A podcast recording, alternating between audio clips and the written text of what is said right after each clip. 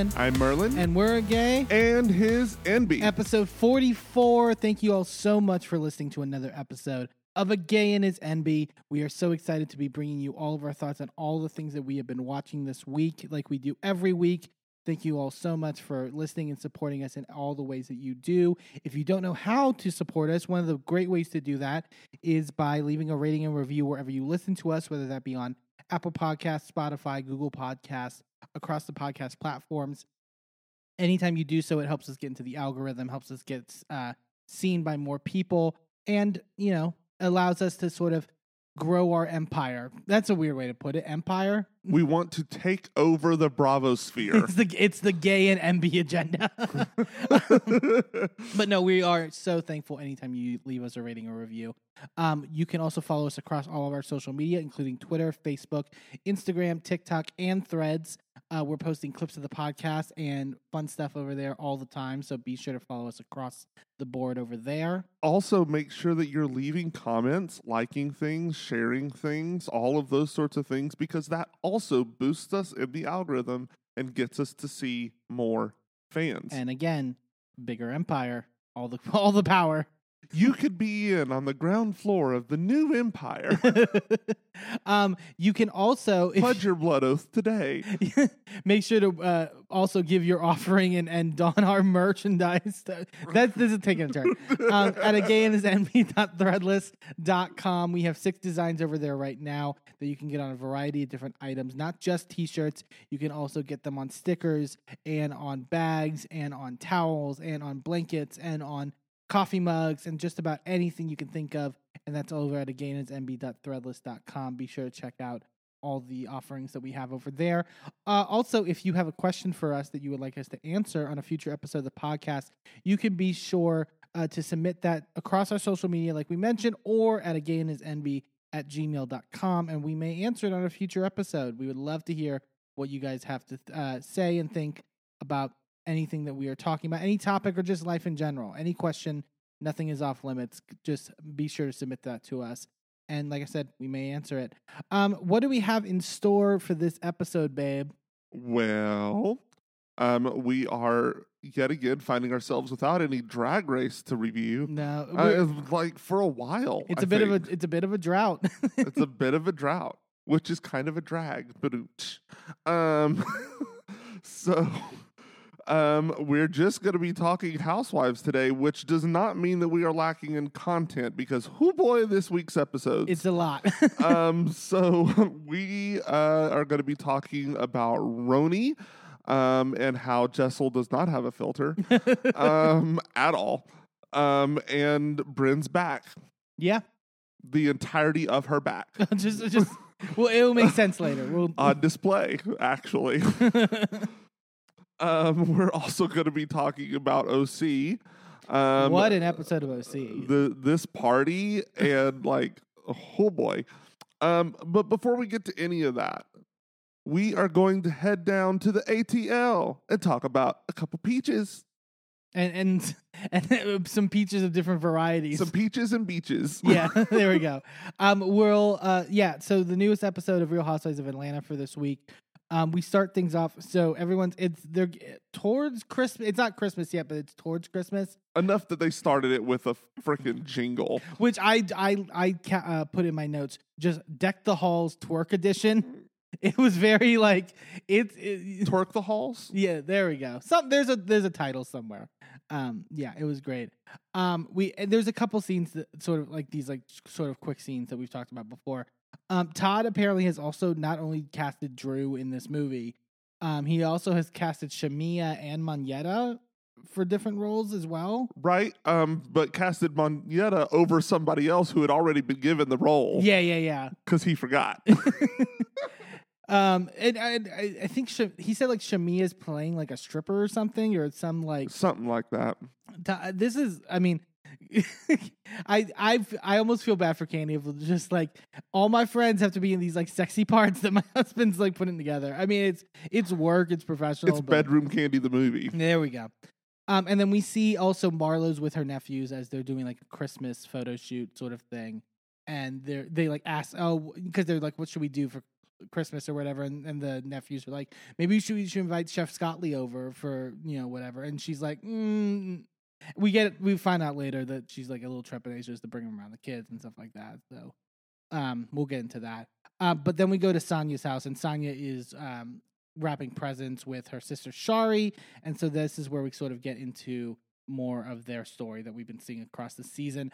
I don't know about you, but I feel like I've kind of like fluctuated with these two. Like I, I, I start on Shari's side, and then I move towards Sanya's, and then I'm like, Well, but that's how it should be, right? sure, Because in most in most situations, especially like within a family and like the the weird dynamics that happen there, you're gonna have positives and negatives on both sides. Nobody is usually all right and all wrong. And we have delved into this ad nauseum with New Jersey. yeah. So like we we understand it's nuanced. and I and not to make like the whole like zodiac sign like because because I you know I I'm I waver on You're that. talking to a witch. Yeah. Go ahead. but that she Sanya says that Shari's like she says she's the literal definition of a Gemini, so that she kind of fluctuates in that regard and is like very hot and cold in, in certain realms. I'm like that makes sense actually. Sure, and Geminis are also air signs. They're known for their Mm. communication, so it doesn't matter which side of the coin Shamari is on. Not Shamari. Shari. Shari. There are too many similar names. Shari is on. Um, she's going to communicate how she feels in that moment. Yeah, it's very straightforward and and to your face about it. Sanya gets emotional talking about like it just feels like you aren't a part of the biggest parts of my life anymore. You know, I kind of want I want to get back to that part place and stuff like that. And and Shari says like, you know, I've been the image of support in your life for a decade. Basically being like I had this role Yeah. as like Well, and what really, really got me in that scene was Sanya was centering herself in it, right? yeah, She had no sympathy or empathy for Shari. right. She spent the whole time going, Well, I miss you being a part of these parts of my life. And I was like, When was the last time you were a part of those moments in hers? Yeah. But I think that's I think it's from what it I understand, it feels like that's what's been conditioned in in the family dynamic, right? Sanya's been the track star, she's been the person that, you know I mean, when you got an Olympian in the, like, when you've got one person that, like, shoots off into stardom, you Yeah. kind of all have to rally and make that work. And that's really not fair to the rest of the family. Right. Because a lot of times the things that they need and they want go to the wayside. Yeah. And and that's I can see so I th- it's where I sort of lean on to Shari's in a sense where I we did say like in some scenes this season where it's like she does I'm like Sanya's putting a roof over your head and and all that stuff so why do you care? And I still kind of feel that but like I also understand her being like okay but I also have a family and so I can't it can't just be your life that I'm this like minor role in. Like I get it though, because like it's a struggle. Like you have to like do the things that are important for you, but also I got bills to pay. Yeah. I got to put food on the table, and if I can do that while living with my sister, where I don't have to pay bills, where I don't have to pay rent, where I don't have to buy food, all those expenses go away yeah. and then I'm also getting paid on top of that and can put away a nest egg to take care of my family when this no longer is a thing. Like I would be taking advantage out of out of that, Yeah. but also like not in a negative way, but like using every bit of that opportunity to make sure that I'm taken care of in the future is what I Mhm. mean. Um but I also grew up poor. Right. Um, and so I know that it's, you know, I know what it's like living paycheck to paycheck. And if you can avoid ever having to get back to that place, you take that chance. And I mean, it, like I think later in the episode, Shari, they have a conversation about her getting an apartment or whatever, and she's like, "I've never, literally, never applied for an apartment myself. Like even you, Sanya, like applied for my apartment the last Yeah. time. So it's like, you know, I think there's that dynamic that's happening that we're Mhm. seeing. And then Shari's like, you know, I'll set boundaries with you on things, and then once I set them, you'll be good for that moment, but then you'll just completely go back to where it was beforehand and just forget all the boundaries. I wonder if that echoes in, um, in Sanya's relationships with the other women on this show, Mm-hmm. in that she just has a Swiss cheese brain. Yeah.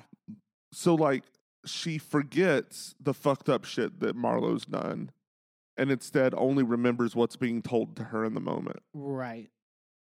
It's kind of like autopilot in a way, like like that sort of like you you're just so intently focused on like you know what you're what you've crafted your scenario in your world because I just feel like she that's what I get from her in the in the group where she doesn't deviate at all with Kandi or Kenya or even Right. Drew. Like there's no like they're like I know this person as to who they are and so therefore it's like you know All the social and emotional things go on autopilot, and she's just about, you know, taking care of business stuff. Right. Yeah. But they seem to make up uh, seemingly and get to a better place. So we'll see how that uh, goes going forward. We then go to Kandi, uh, who's over at Blaze, uh, I guess like off hours or whatever. Um, but Yeah, Cynthia, it was empty as hell. yeah, Cynthia stops by. Um, so our first chance to see Cynthia again. I mean, at least we get this scene, even though they definitely cut. Kenya confirmed they cut the scene that she showed up at her music video shoot uh, thing. So like, yeah, but it's it's always great to see Cynthia. Um, she's talking a lot about sort of rebuilding her life now in Atlanta. She's back at Lake Bailey, which I mean, when she said that, I was like, oh god, I hope we get a scene back at Lake Bailey. It was a good house. Yeah. Um, and then she talks about her divorce from Mike Hill a little bit, not in like explicit detail, but like sort of like, you know, It was just hand wavy, happened off camera y kind Yeah. of thing. I mean, I, uh, I, I didn't, uh, not to be like, you know, I didn't feel, I don't think they had the worst marriage in Housewives history by any means, but I don't think it, it was going to last. It didn't seem like something that would last extensively. In a world where uh, the Darbys exist, Sure, and a it's not- world where It's no, it's no Lenny and, and Lisa Hochstein. yeah, but it's not like you know Kyle Mauricio, but you know, well, well, Kyle Mauricio as of a year ago. Um, you know, I think that is LVP and and her husband Ken. Ken, yeah. That that that if they end like that is gonna be I like I will literally like I'm not even Jewish and I would sit shiva for that shit right, like because there would there would be an intense like era of mourning Right. but she talks about you know she's in her fifties now and that you know she's uh, and she- famously 50 cent famously 50 Cent.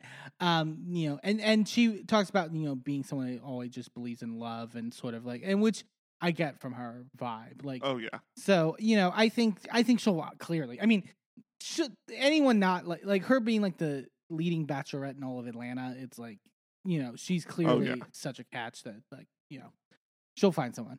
Um, Kandi talks about how she's celebrating 10 years of bedroom Kandi being a thing and that she's gonna celebrate with a peach social that she's putting on and that they're gonna be launching in that social her new peach buzz vibrator. Um, so that'll be exciting. which I recently found out was 80 bucks. Yeah, Holy I was like, uh, like le- okay like I get it like whatever like get your bag and clearly you've been around for 10 years so like eh, the pricing can't be that bad for most people. I, I 80 bucks is 80 bucks. Maybe it's that's a just lot that maybe it's just the housewives realm too. I mean, because I mean, we complained about Sheree sell, selling like eighty dollar t shirts or whatever it was. Like, so it's like yeah but that's a lot of like name brands do that shit sure, like you have to realize you and I are are on like Amazon Walmart budget yeah, yeah, yeah. yeah. So like when we go to a separate website and you got to pay extra shipping that's not Prime, mm-hmm. girl. yeah, it's a lot. It's a lot. Um, Kandi basically tells Cynthia, you know, since you've been gone, I've basically gotten into it with everyone except Kenya, and they show the like flash of like every. She really has fought every person this season so far except Kenya. It's giving um, Sutton, Has she fought uh, Monyetta? or I guess not Monyetta, but like Well, I mean, but she's a friend of, Yeah. so she's fought in every main housewife plus Courtney. Um, and which is barely a footnote. There we go. We won't get uh, we won't get into it. Um, that Courtney interview that she did, just just disregard it because I think it's complete bullshit.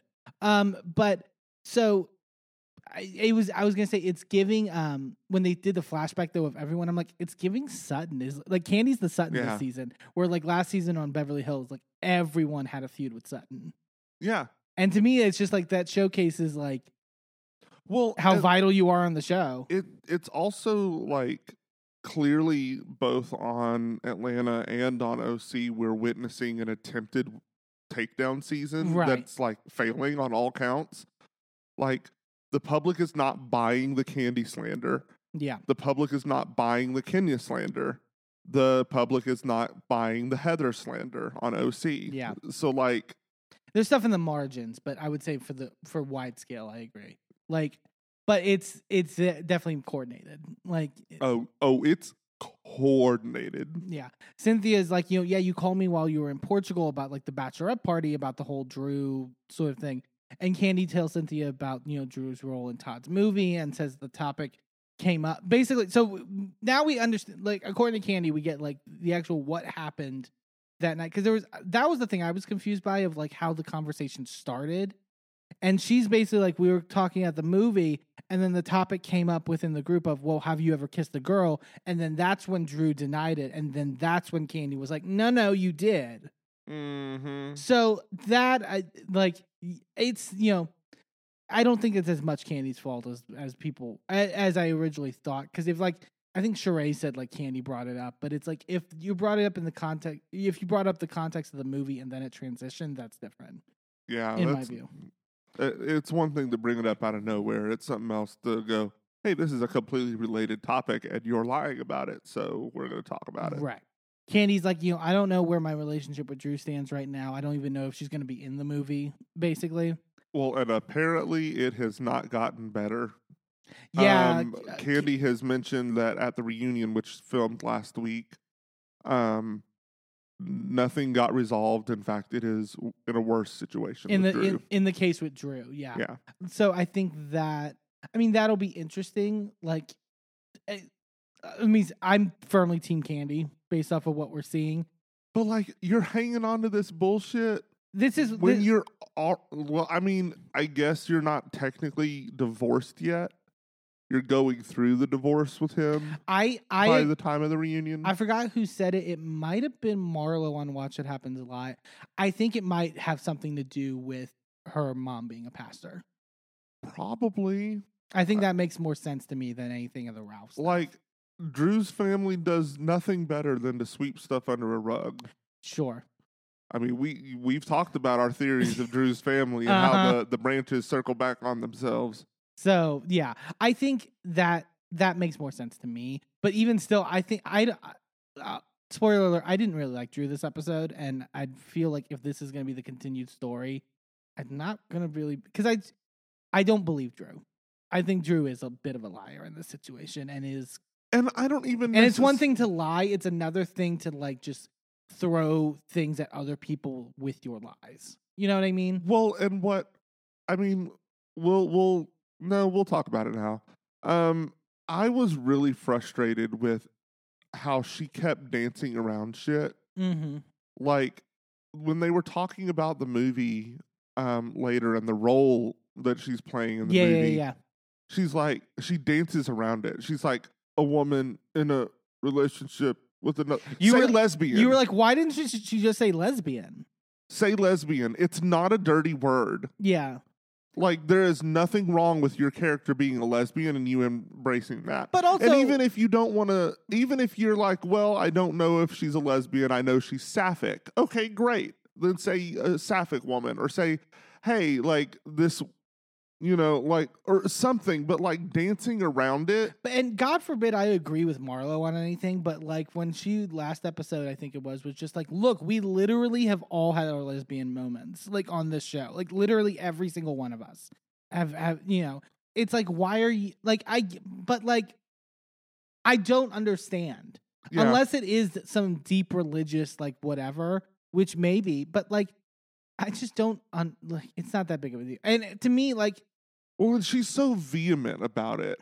Like, I I would feel more comfortable in her go, in her laughing it off and just being done with it. yeah, you know, and she going, look, that's not what happened, but whatever. I don't care. Like it's not that big of a deal because newsflash, being queer is not that big of a deal. Right. Also, if you weren't trying to hide some secret queerness, it wouldn't be that big of a deal. Which- you would just say, "Yeah, I kissed her. Who cares?" which we and we'll get to it down the line. But th- we know from the tra- the midseason trailer and all that stuff that there is something seemingly with this basketball player Mhm. and this question about it, th- this WNBA player specifically, which makes me think like, is it like undercover home, like like self, um, whatever when you are homophobic? um, uh, um, for- internalized homophobia. Is it like internalized homophobia in a way?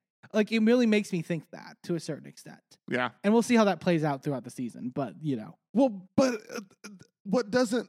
Uh, it's just so frustrating because we literally have video of her making out with that NBA, pl- the WNBA player. do we? They showed it in the freaking. I thought they showed them like hugging a little bit. they were in the dark, it was and li- it was like feeling on their arms. It at least that's what I remember. I must misremember. Like they were like, like in an alcove kind of like a pass through hallway thing, and like somebody was up against the wall. Was that from the movie?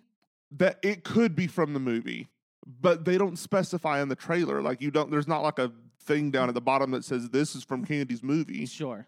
or Well- Todd's movie. Yeah. Well, they're both their movies.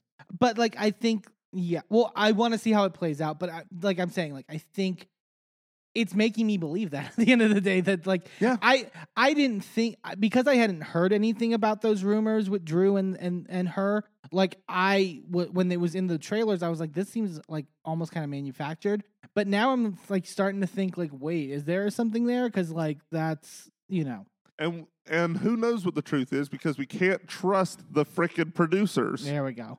Uh, we'll, we'll have we'll uh, close with a moment on that on this episode. Um, but going to something a little bit nicer. So we go to Kenya's house, and she is with Brooklyn, and they're ba- and Kenya's babysitting her like baby cousin, um, Kahari. Um, and so like it's and Kenya is enjoying it because it like gives you know an opportunity to like sort of like test the waters in terms of having another kid and sort of like right. how that would look. And this was a really sweet scene. Like I, Oh yeah. I've said it all season that the, the, the Kenya Brooklyn scenes are like my favorite. Like just adorable moment. There was that fun, that cute video where like Brooklyn looks upset or whatever about how cute the baby is, and she's like, "But I'm cute." Like like that sort of like jealousy of like, Yeah. which it, it was it was really sweet. I think the reason that these hit so hard is because Kenya has been fighting these girls so hard all season. Yeah, And this is the moments when we really get to see her light and Mhm. happy, especially without Mark in the picture anymore. right. Like just getting to see her in her natural state. Yeah, and I think like these are this is like you said, it's her natural state. I think it softens Kenya in many ways that I think has always been necessary to her character. I don't think we always get the full scale of Kenya's character Right. um, in that regard. Which, which, again, not to, to only briefly touch on it, when you see people like fucking Courtney going on interviews being like, or whatever that podcast she was on, being like, well, Kenya's mean to staff. Kenya uh, was yelled at this lighting tech, or Kenya did this, and Kenya's a mean girl. It's like I just don't believe that. I don't believe that. One, one I saw a great tweet which, which was like the fact that Courtney's saying this. Do you think we wouldn't have heard this from NeNe or Phaedra over the years, Mhm. like in interviews? Come on, Also, Kenya is notoriously the sweetest housewife to meet, like according to fans. according to fans and also from other housewives too. They've been like off when cameras are down. Yeah. Kenya is so giving and is very sweet. Like I know Eva's like talked about it. Like so, like yeah, I- I don't buy that. I I personally don't. I think also, far be it from the media to portray a black woman as having a soft side. there's that. Yeah. I mean, because can we talk about the misogynoir of it all? Like about how black women have to be hard and on all the time. yeah. Like they, what? They're not allowed to have soft, caring, loving sides. They have to just like perform for the cameras now. Right. Like that. It. No, it's giving minstrel. It's not. It's not cute. No. Um they're they're so Kenya and Brooklyn are in like the confessional together and Brooklyn gets asked uh if she wants a brother or a sister and she says both. And that um she I thought it was interesting. She says one my age, so one that's four. And to me, if I'm Kenya, like, because Kenya had been talking about being worried about either go, going Yeah. through surrogacy or adoption, to me, that would open the, like, Brooklyn saying that would open the idea of adoption to me even more because if she's saying, I want someone my exact age, that to me t- should tell you, like, maybe I could go through this process this way and make my child happy because Kenya said like I'm doing like a lot of the I mean uh, Kenya wants to be a mother but like doing this for Brooklyn of having a sibling having someone to sort of you know Well, and she talked about in confessional about how, you know, the the point is is that I'm here for for Brooklyn Yeah. and for this other child that's coming into my life. It's not about me and what I want and the experience I want to have. It's about making sure that I can be the best mother I can be, right and that involves making sure that she's around. Yeah. Which may mean that you don't you don't have the ability to have this pregnancy on your own Yeah. which is okay. It's a completely it does and it does and doesn't make you any less of a mother right. Doesn't what I make you mean? any less of a mother. I also just really giggled a lot at um, Brooklyn telling her, "And we're gonna have bunk beds, and you just put a little glue on it, and you just stack them, and just it just you put them together." I just it made me laugh so hard. it was great um we go to Drew's house and she's organizing her closet with her assistant and her stylist um the the producer in the confessional asked Drew if she asked Ralph what happened in Vegas and she's just like huh uh yeah he just said he was working Yeah, she's like, "Well, I can't ask him what he did in Vegas." Bitch, yes, the fuck you can. Yeah, you can. You could say, okay, so where were you at this hour? And then, You better believe Where my, did you my go to din- iPhone would have been on the entire time. and you went dinner to where that night? Hey, can you pull up that receipt? Um, can, like literally, I would be doing that, and Ra- Ralph has earned that. like I would have my eye on the bank statement. Oh, oh. How's that uh, fish for two at the the rockfish? Mm-hmm. Uh huh. Uh huh. Yeah, you're Oh, just oh. hungry. Oh, oh, you just hungry? Oh, okay. Oh, so you took you took four of your buddies out. Well, only two eat because I seen the credit card receipt. Oh, you like Cosmos now, apparently. Um, no, well, well, there have been rumors. Um, but but Drew says her confessional, like you know, anything can you know place doubts in me now, and because I don't feel like we have this like solid foundation. And we were talking that it felt interesting that like now that they're now that they're divorcing, now that all, but it seemed it like throughout the season, Drew's been like, I feel like we're losing things a little bit. I feel like we're not in the best place. This thing's a little shaky. I'm a little nervous about this, et cetera, et cetera. We seem to get into it a little bit more next episode based off of the preview. Mm-hmm. But with Ralph, it's just like everything's fine. We're better than ever. And He's pulling a Shannon. Yeah, like yeah, It's it's the happiest I've ever been. it's really yeah. We'll we'll get to that. I've where- never been happier. Yes, we argue, and I'm afraid to make him angry, but it's the happiest I've ever been. it's like well, your tone says otherwise. Um, but no, it's like, and part of it is like, like because Drew has talked about like, well, I'm in marriage counseling, but he hasn't. So it's like I don't know if that's just delusion on his part or if it's like I know we've mentioned this before, but you cannot go to marriage counseling by yourself. You cannot counsel a marriage when you've only got half of the marriage. That's marriage counseling mhm. or j counseling. That marriage, like there's got to be both the marriage and the idge. Yeah. Drew and Ralph were discussing the Portugal trip and what Kandi had said. And Ralph even says, like, I don't even understand why it's such a big deal. So to me, I'm like, okay, so it's not about Ralph. It can't be, right? It can't be that you were cheat that you don't want to make it seem like you were cheating on Ralph. Right. Um, Drew's basically like, well, the timing of the conversation with me being in the movie, it just felt a little forced. So she's again pushing this idea that Kandi was doing this nefariously to promote the movie, as if, as if just you talking about it on Atlanta wouldn't promote it. Yeah. I, I don't. Again, Drew doesn't make any fucking sense with this, Yeah. and that's where I'm like, I can't get behind you. I, I honestly think it's she kissed her and felt a little tingle in, in the bits, which is fine and normal. And then, like, she feels like she can't have that come out because then she can't hold Ralph accountable for his philandering. Right. Maybe And- that. Maybe that's the closest thing if it's about the marriage. Like that. She Like, doesn't has want, to be. like she doesn't want to lose that leverage. But also, like, oh my God, I'm a lesbian. whatever. That's a lot. Sorry. I- uh, episode title? Er- maybe? Ermagerd, Ermagerd. that's, that's great. Um, Drew's like, I hope Kandi lying on me does not affect our ability to work together. Just start saying that. Um, if she wants to take the role away, that's on her. I'm like, okay. Uh, Drew talks to then about like sneaky Marlo, and she puts it sending the video to Latoya and filming her. And she goes like, "Well, that's criminal. Actually, that's illegal." Criminal and illegal are the same thing. Yeah, same thing. Um, which again, but you were like, okay, but if the producers told you guys to film, then like, what are we doing? Like, what do you mean it's illegal? Like, what do you mean? Like, what do you mean?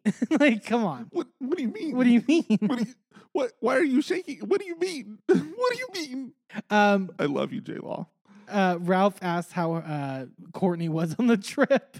How how was my cousin? And Drew goes, cousin Courtney. Actually, I'm just gonna call her Courtney. And I was like, oh, good on you good on drew for this being like nah and then drew basically thinks that courtney should have stood up to marlo more when she was bringing up ralph's name which as much as i'm like okay but like again what was marlo saying about ralph like that he worked in technology Mm-hmm. like but like to me that's not the issue i should have with courtney like that like that that may be your excuse as to why you're telling your husband like i don't fuck with your cousin right now but like let's be real you don't fuck with her because she's a terrible person Yeah. uh, and Drew goes, "Cause you like you can't always trust all your family." And then just leave. See, I think that it's because she knows this divorce is coming down the pipeline and she doesn't want to get it out there like with like she knows that people know that they're related, but she doesn't want the phrase cousin Courtney to be how Courtney is known in case Courtney is still on the cast next season. because she's like, "Let's be clear,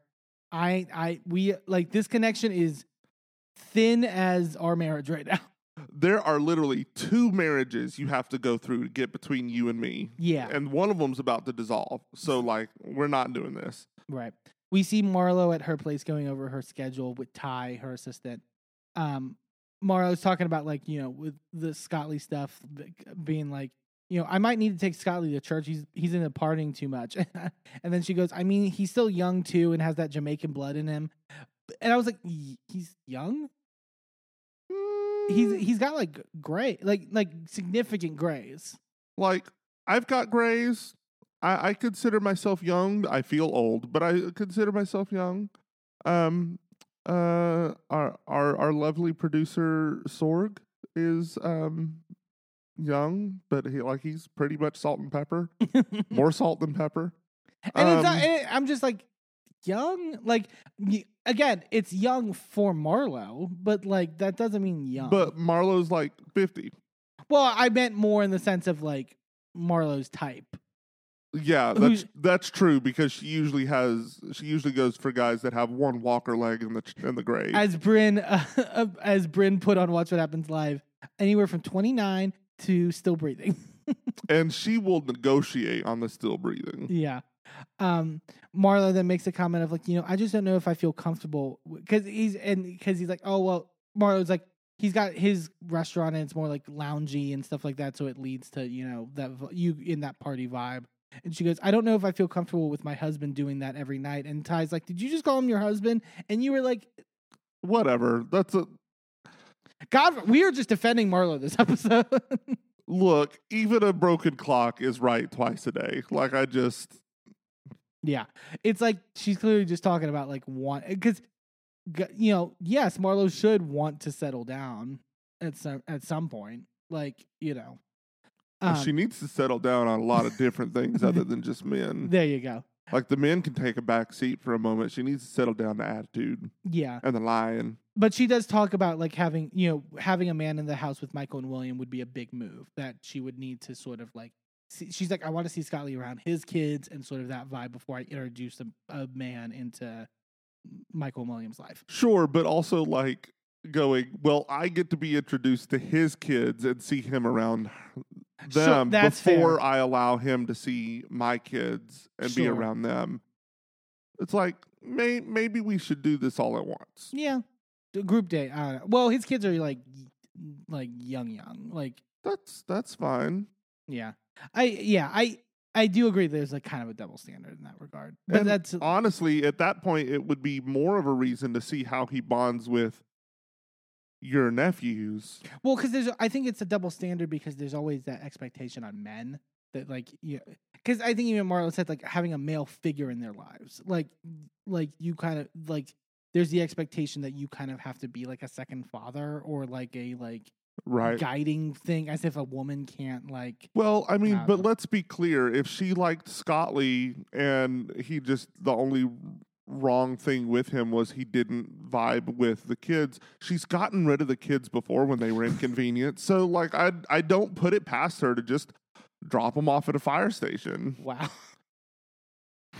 Whoo boy. Okay, so we go to Kandi Studio. Well, I had to make up for us agreeing with Marlo earlier. There's- yeah, there was too much. Got to Yeah, balance the scales. I agree. Um, Sheree comes over to visit Kandi. Uh, Kandi talks that she feels like she's in a good place with Sheree after they hashed out their issues and stuff like that. Sheree has new boobs uh, and got them from Kenya and Kandi's doctor, which we were like, so you, I, I, I know it's not the same thing, but it's like, so you're holistic for everything else, but you, because you don't want to go under the knife for your fibroids, but. You well, I mean, she's clearly shaken the fear of the knife by the time she filmed the confessionals. Well, yeah, uh, uh. um, but well, and she, well, maybe it's not the knife. Maybe it's just the, the needle. yeah, she said that her her implant basically like capsulated, so it was like hard. Right. So that's why they, and I get that. So it's Yeah. it's like you know, well, and I, I can understand, like, I'm trepidatious about, like, the the silicone implants anyway. mm, with the, with know, all those stories, With all those stories, like- like, Michelle Visage has had issues with hers and had them taken out. Like, the fact that they were tossing it around uh, Tamra's old one on Watch What Happens Live just gently and it, like, ripped open. just run wrong nail and and just, like honestly, like so, I don't put it past Martell to be a little rough on the titties, and like the way Sheree puts it, the way Sheree puts it, like I I don't like it's dangerous. Like Yeah. you can't just be putting those in the hands of anybody. Right. Uh, Sheree asked Kandi how about her and Drew and how they're doing, and Kandi's like, you know, at the end of the day, at the bolo party, like, you know, was it a passionate kiss? No, but it was still a kiss. Like, I'm not saying that you guys like fell in love with each other or whatever. But then Kandi's like, now you got Kenya, you got Marlo, you got me saying it, and then you say, I swear on my kids, and I'm like, please don't say that. Yeah. Like, like, I I agree. It's like you don't need to double triple down like this. Like, it's You, you look up integrity in the in the fucking dictionary and Kandi's picture is there. Like don't don't lie on her like that. right. like don't don't try to like it i know how heated she gets about being called a liar but like when you have paragons of like honesty like that because she tells the truth when it's inconvenient for her too by the way. Sure.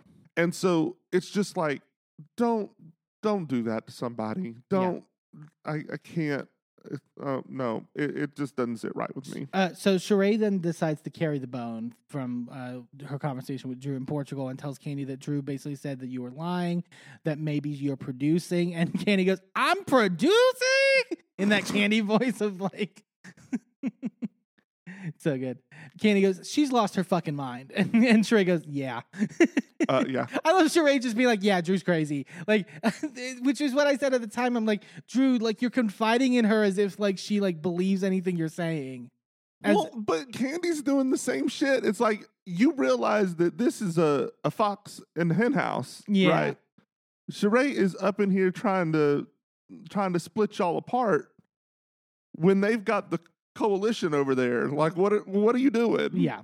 And Kandi's like, it is okay. You know, it's okay if she's not in the movie, to be honest with you. Like, at the end of the day. Ooh. Sheree tells Kandi that Drew says that she doesn't really care whether she's in it or not either, which is true. That's what you know Drew said. And Kandi's pissed, being like, so she doesn't even give a shit if she's in this movie. So what the fuck? Like, yeah, I'm pissed. yeah. You, I, I literally, if I were Kandi, I would have picked up my phone right there and called Drew. yeah. Like, hey, this is not working out. Um, we're going to be finding another star for the movie, Well- and then just uh, be done. Well, what she should have done, and I really, because Sheree jokes about it, but Kandi goes, We have other friends who are actresses. And Sheree goes, So is Kenya going to get the part? and I'm like, But that actually is a good idea. yes, but also you you got to get the woman that that Todd accidentally gave her part to Monyetta. Yeah, we got to find her her. another spot. Yeah. Well, she may not need to be in that role because we don't know her acting prowess. Right. We don't know if she can anchor a movie, but like you you got to at least find her another spot because you gave her spot to Monyetta. Right. Um, Kandi also then said that she's invited Latoya to the Peach Social, so that'll be good. Um, Kandi's we go to Kandi's Peach Social. That's at the Selfie Museum, which I didn't Yep. know was a thing. Um, but it, I mean, it's really it's a well put together party. It looked really fun. We actually went um, when I was in Austin for my bestie's bachelorette party. Mm. um, we went to a similar place. It's just a, a bunch of vignettes that are put together for taking pictures. It's like little like little sound stages almost that are set up and decorated for selfies. You literally go in, you pay like an entrance fee and you've got all like there were like thrones and like walls of roses and neon signs and Yeah, like all these really cool things.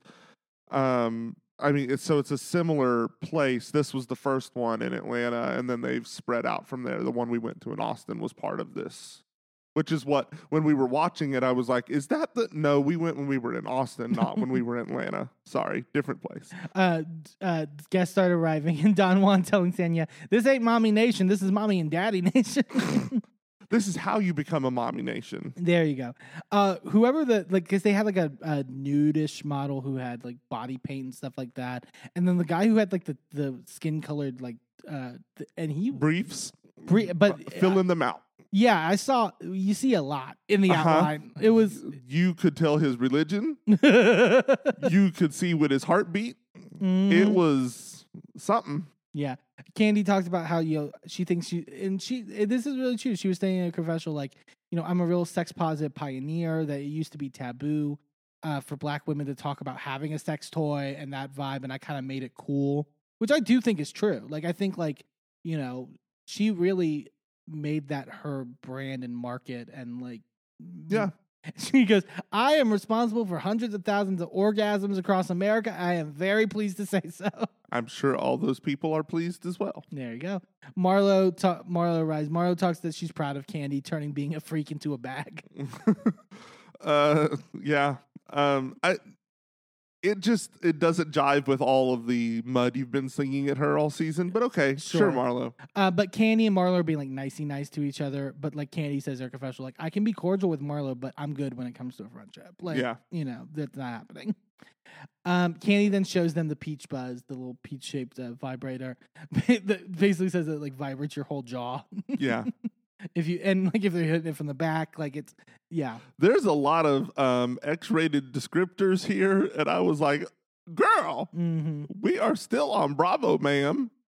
The, there was this funny moment where the producer asked Marlo in her confessional if her and Scott Lee have had sex yet, and she goes, "No, we're virgins." And then it does like the angelic, uh, and then it cuts back, and the producer goes, "You sure?" And she's like, "Yes, I'm sure." Uh, no, and then the producer goes, "What about hand stuff?" And then the and then Marlo's like, "Ew, that's gross. That's Kandi's lane. I won't do. I don't do that." It's just hand stuff. Like, It's not that scandalous. No. Um, they do a demonstration on how to do the strap that uh, they brought to Cynthia's bolo party, the one that Cynthia's in, like Uh-huh. ah, like freaking out about. They're like, no, this is how you do it. Um, and then uh, oh, we see um guest appearance from T.S. Madison. Yes, girl. And then they they like tease, like give her the peach vibrator and have her hold, Hold it. the and, peach. and I'm like, girl, I would live. She would if- be great. She would be a great housewife specifically on Atlanta, but she could vibe with any of the casts. Bravo, get her a contract. yeah. Um, Cynthia arrives to the party, and I would also love to see a drag queen on as a housewife. Trixie Mattel would be great on Beverly Hills. hmm Um, like because she's a ha- quote unquote housewife. She's got David now, and they've How has she got their been on- businesses. How has she not been on an episode of Vanderpump when she's friends with Lisa? Well, and yeah, like get her on Bravo. yeah. Get her on Bravo somewhere. She is TV gold. Um, Cynthia arrives, and we get to hear about sort of how her and Kenya have like rekindled their friendship that they kind of bro- broke off after the first um, Ultimate Girls trip, um, which was which was a lot. But I always here's the thing. I always felt like it was so it, it was so weird that they broke off their friendship. It was like a tiff that Yeah, didn't but feel it that was- serious. but it was happening when all of the stuff with her mom was going down and her and Mike were like not Yeah. going through great stuff. So like the fact that she was going through all of that and Kenya and it felt like Kenya was abandoning her even though she wasn't, Yeah. right? Like you can plainly see that that's not what was happening. But when you're in your emotions and you're going through like some rough shit, And I think Kenya was like, you know, it feels like you're in your feelings the whole this whole trip, but it's like at a certain point, it's like, okay, if I can recognize that you're in your feelings, then maybe I need to approach you Yeah. Um, but Kenya says they reconnected at Teresa's wedding. Um, Cynthia's like, well, Kenya came up to me and asked me about how my mother was doing because she had been diagnosed with breast cancer and stuff like that.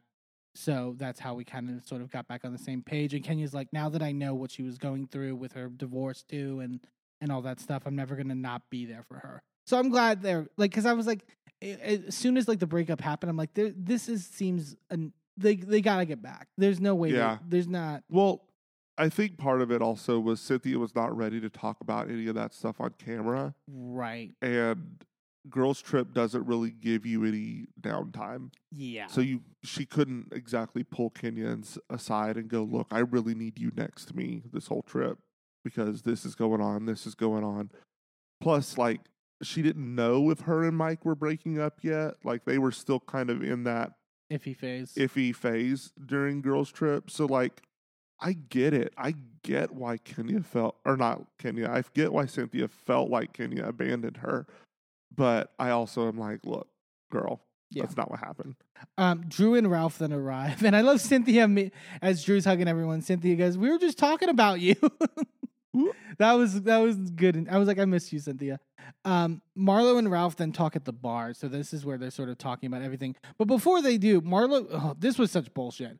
Marlo's like, "So Scotty was supposed to come tonight." But apparently, I can't believe it. On the way uh, here, there was a woman who got into a car accident, and she he like helped her like out of her car and stuff like that. And look at these photos of his like scratches, and she shows the photos, and I'm like, that's some bullshit. I'm sorry. so the photos looked like you had rubbed them up against like a rough surface Like he did little like light yard work. Right. Um, and so I was like, this looks sus. So I looked it up. The peach party happened on You- December 16th. This was crazy 2022, on your part, Right. like- So the peach party happened December 16th, 2022. So I looked in Atlanta for major car wrecks where people had to be dragged out of their car. And also, this is someone who has been on reality television before. So if he was involved in a rescue, his name would have been in the article. Nothing. there were two major accidents. One of them was a police chase, so it wasn't that one. And the other one was a multi car pileup. So it wasn't that one because that's not what he described. Also, if you had sent photos of all of this happening, why, why, did you send you photos se- of the wreck? why didn't you send photos of the wreck? Like, why are you just sending photos of your hands that already look scabbed over? Like, like the the little like marks are already scabbed. How does that make sense? It doesn't. And Marlo is just like, I'm like, all right, Superman. And I'm like, okay, th- I see what this is. But Marlo starts with Ralph and goes, cheers to, and does a cheers and goes, cheers to knowing whenever we address someone with someone the facts. And I'm like, oh, but I think, I can't believe I'm on Marlo's side with this fight with Ralph, but I, I am. She's like, there's three sides to every story at the end of the day. And Ralph basically says, told, tells, you know, what Drew told him, that you were talking about me throughout the trip or whatever. And Marlo tells exactly what he, she said about him, which was that we both work in technology when Drew was coming at me about if you have a job or whatever. And Marlo, To be fair, I don't trust that we have gotten all of the comments you that said that- said. you said that last time, but like, yeah. And Marlo goes, Was that that bad? And Ralph goes, I just heard it was a lot of just two days straight, straight, just talking about me. Which, again, which might have been an overstatement, but also like but also if it Drew's, was just that comment, how did Drew get to two days of constant? well, but that's the thing. I feel like Drew's a liar. Like, like Well, I, do- mean, sure, she might be, but like usually she exaggerates that would have been a complete fabrication. And that's like not in line with what Drew usually does. Sure. So, like, I want to know what was not kept, what footage we have not seen that would push it more in the direction of a constant barrage. Right. You know what I mean? I think it's two sides of the same coin.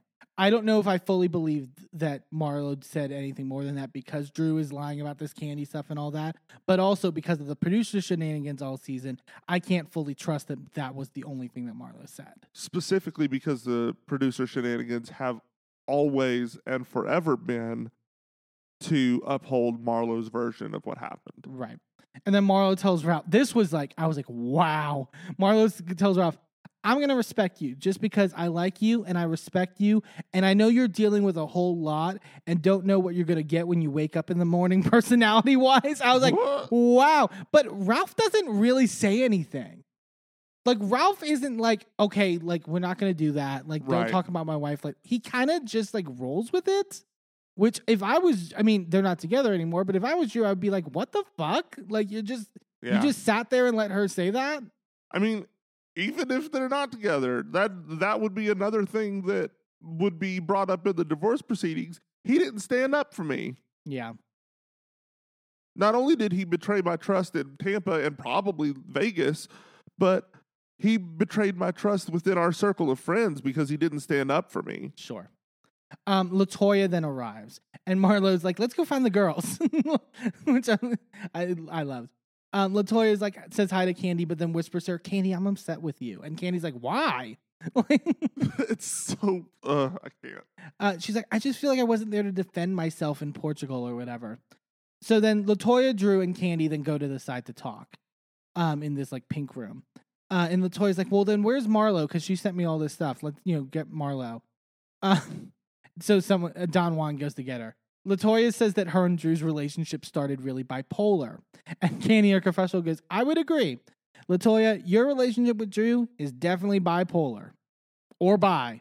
Either way, it works. Mm-hmm. Which I like. That is kind of a shady comment, but like you know, um, Marlo comes in and she's like, "You guys want to buzz me?" Because she's got the the peach buzz, and then starts like twerking in like Latoya and Drew's direction. Drew's look on her face is like, "Excuse me," like anything that borders on lesbianism, Yeah. except for this movie, apparently. apparently. Marlo says that she sent the videos to Latoya to see so she could see what Drew was saying about her, basically. And then Drew's uh, they they're like, what it's at Latoya's like, yeah, I was upset and 'cause, you know about what you know Drew's saying that I'm you know deceitful or whatever. And Drew's like, because the videos were edited, and Marlo goes, edited.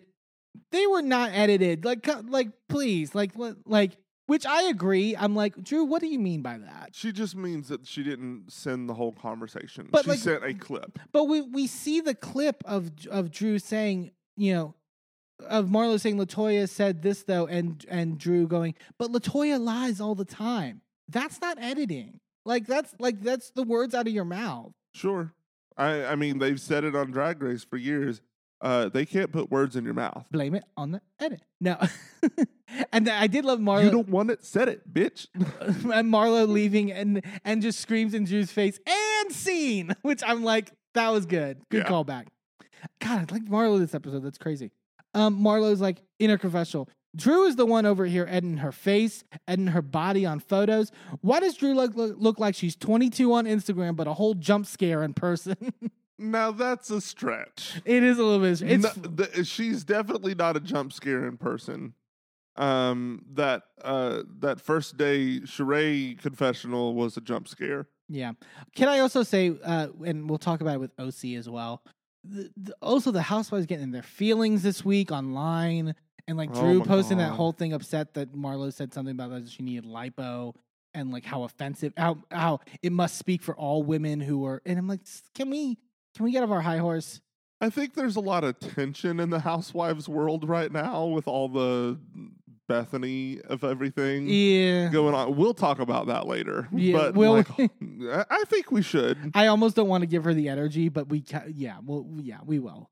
Um, because, um, Kandi goes, this lady, Kandi goes, look, kiss lips, kiss pussy, kiss a dick, kiss whatever you want to kiss, but you're not going to sit up here acting like I'm making lies up about y'all. Mm-hmm. and Kandi basically tells Drew what Sheree said about like do you saying that I was producing and stuff like that. And can and Drew goes, when you speak, the narrative does go far, Kandi Burruss. And and Kandi's like, come on, that's bullshit.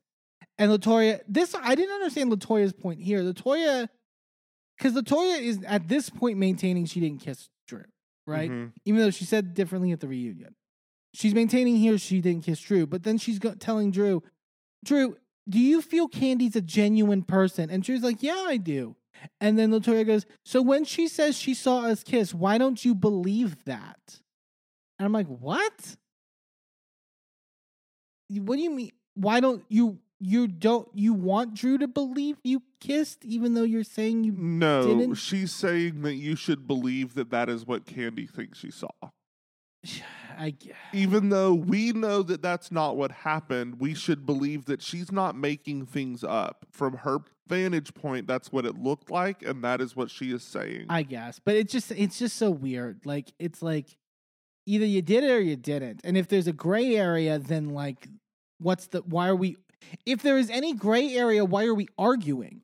You know what I mean? Like if mm. the Well, but I think the point of contention is for at least for Kandi, and I think that Latoya was that's what Latoya was getting at is why are you calling her a liar? sure. Kandi has no reason to lie about this. So instead of calling her a liar, just say, "Hey, that's not what happened. I don't know what you think you saw, Right. but that's not that's not what happened." And considering it was my lips involved or not, like I, I think I have more of a say as to whether that happened or not. Yeah, Drew goes, I think she was just fantasizing meeting Kandi. And Kandi's like, nah, come on.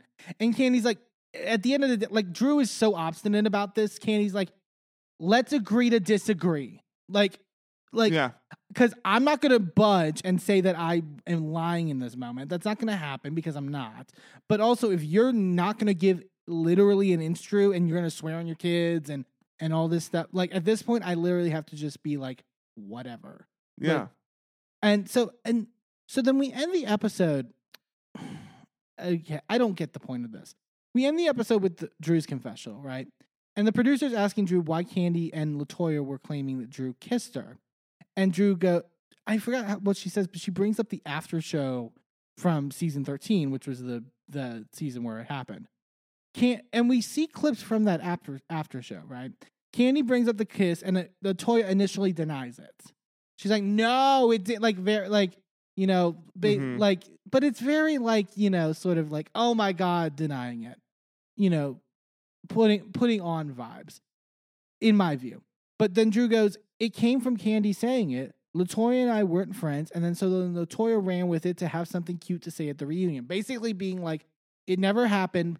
Kandi said it on the after show. So then, because Latoya hated me, she was like, I'm gonna now say it is true to hurt Drew, or it's not like. And then we show the cl- then they show the clip and they slow it down. The producers slow it down of Kandi because Latoya just keeps actively denying, like like v- vehemently denying, just like Drew right now is vehemently denying. And Kandi says, "quote If I misjudge the moment, I accept that and I am wrong." But she's saying they play it as if it's like a gotcha. Right. Fucking producers. What? How is that a gotcha? It's not. like if Latoya is like basically like vehemently, you know, being like no, no, no, blah blah blah. Again, it's Kandi just basic. It's es- it's essentially Kandi saying agree to disagree. Yeah. Well, I mean, it's Kandi. I mean, like essentially saying, "Look, this is what I saw."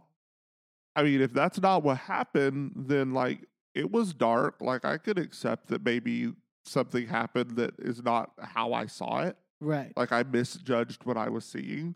Like I could accept But you that, but you can't tell me that what I saw is not what I saw. But as if like as if like when you're faced with that obstinance from somebody that you that an instinctual reaction wouldn't be like okay whatever like as if that's not something that if as if that is like would be like held up in like a court of law or something you know what I mean like it's stupid it, and it, to me it's just like God the producers really fucking hate Kandi and Kenya this season and it's like so fucking obvious Clearly. where it's just like I don't understand what that proves. And Kandi was like, here after the episode was like, here's Latoya on my speak on it after the uh, after that episode aired on season thirteen and all that stuff, and where Latoya saying it here, etc. So don't make it seem like you know, yeah. like let like let's be real about this thing. Um, so that's frustrating, but that was Atlanta for this week. Decent overall. Um, but again, uh, big structural issues that we have to deal with. Oh, on the yeah. Show. Um, we're gonna take a quick commercial break, and then when we come back, we're talking the newest episodes of Real Housewives of New York City. Don't go anywhere.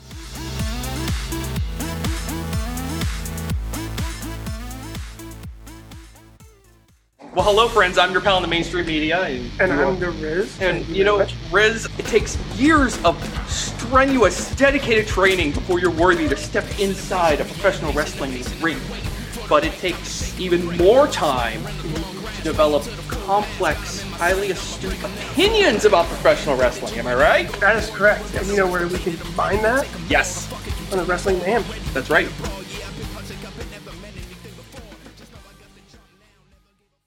I'm Eamon, I'm Merlin. and if you're anything like us, you live your life out loud. And when it comes to issues of discrimination, inequity, and outright bigotry, we use every platform we have to speak out against systems of oppression that perpetrate violence against marginalized groups.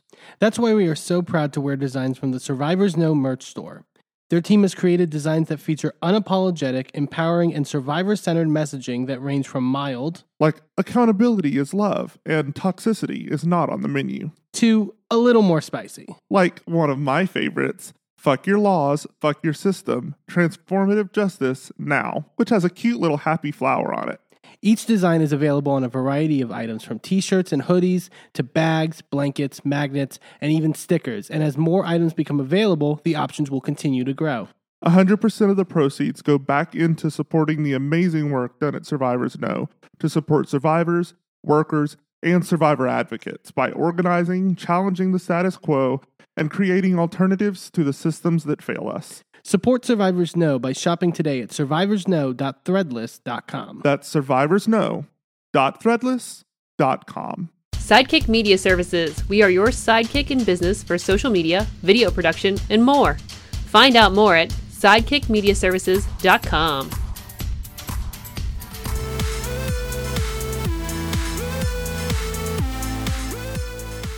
Welcome back to A Gay and His Enby. Let's go back, back, back again to the Big Apple to catch up with our lovely Real Housewives of New York City. Yeah, that will make sense later. we'll, we'll I think it's obvious. it, it was very obvious to us, but we'll uh, we'll um we'll get to that. Um, we still are at the Hamptons house as we start the episode, and Erin and Brynn are waking up together. uh, Brynn's like, so I slept with Erin because I didn't have a room. Um, but we see, see a flashback to the night before, and she was trying to sleep in the crib that was in, I think, Jessel's room or whatever. And then Sai goes, Sai makes a joke like, "Oh, your mommy's baby," and then Brynn goes, "Where's Daddy?" of course, she she could have slept on the couch. Yeah. There were comfortable couches. Also, there are giant beds in the other rooms. I think Brynn was perfectly fine sleeping with Erin at the end of the day. I mean, like just in terms of Brynn's vibe, that makes sense. Um, they have a fun moment where Erin goes, "I'm gonna make coffee," and Brynn goes, "Okay, I need a plan B." And they're like, Erin's like, "Who'd you sleep with last night?" um, Sai, I mean, there's only one daddy in the house, and her name is Jenna. Yeah, that's true. Um, Sai goes into the kitchen and and she's like, "So, Erin, I hear, are, you know, you said that you were going to be cooking." And Erin's like, "Yeah, you want, yeah, you want me to start now?" And Sai in her confessional, "Did I want you to start cooking? Yeah, like an hour ago, so it's ready now." so I also came to the conclusion. So there's all this talk about Jessel being very condes- uh, condescending and like sort of um, uh, judgmental on this trip, which is true. Um, my thing is, Sai is exactly the same way. She just hides in the confessional. Uh huh. She just doesn't do it to your face, which is me. like at the end Well, of the day, I mean, but the difference is, is that Sai is aware that in the moment, maybe you don't say that. yeah, Jessel just says it and thinks it should be perfectly fine. right. And and doesn't have the understanding of just like, oh, what I'm saying can be really rude right now. Um, but yeah. So uh, Jenna is uh, helping with the shakshuka that uh, Erin's finally getting to make. We've had three episodes talking about this. Um, she's cutting tomatoes in her diamond jewelry, which, like Brynn points out, and Jenna's like, "Have you ever heard of the movie Breakfast at Tiffany's?" I mean, But like also no, no, no. yeah. Um, Erin is cooking, like I mentioned, cooking them shakshuka, um, and which I thought looked good. And like uh, you, I was telling, was it? On, I can't remember if it was on the podcast or not. Like you didn't, you had no idea what shakshuka was, which I was like, it. I thought it was pretty common. I no, I had no clue. They acted like, I mean, I don't know. They they made it seem like this was this crazy unique. I don't. Um, I don't know if you know this, but um, I didn't grow up around a lot of Jewish people, so I missed out on a lot of those cultural things. well, neither did I, but I just watched a lot of Food Network, which is That's fair. um I always tuned out the the Food Network stuff. I was very much more into the HGTV. Uh, yeah. That, see, different. I could. I can't do. I can do HGTV now, but like back in the day, See, I I find the HGTV now to be extremely irritating. really. Like old school HGTV, like that's where it's at. Like '90s HGTV, that shit was great. Mm. Is it because all the homes are like the same now? Um, no, it's because most of the people that are on there are Assholes. assholes, Okay. raging bigots. I Um, yeah.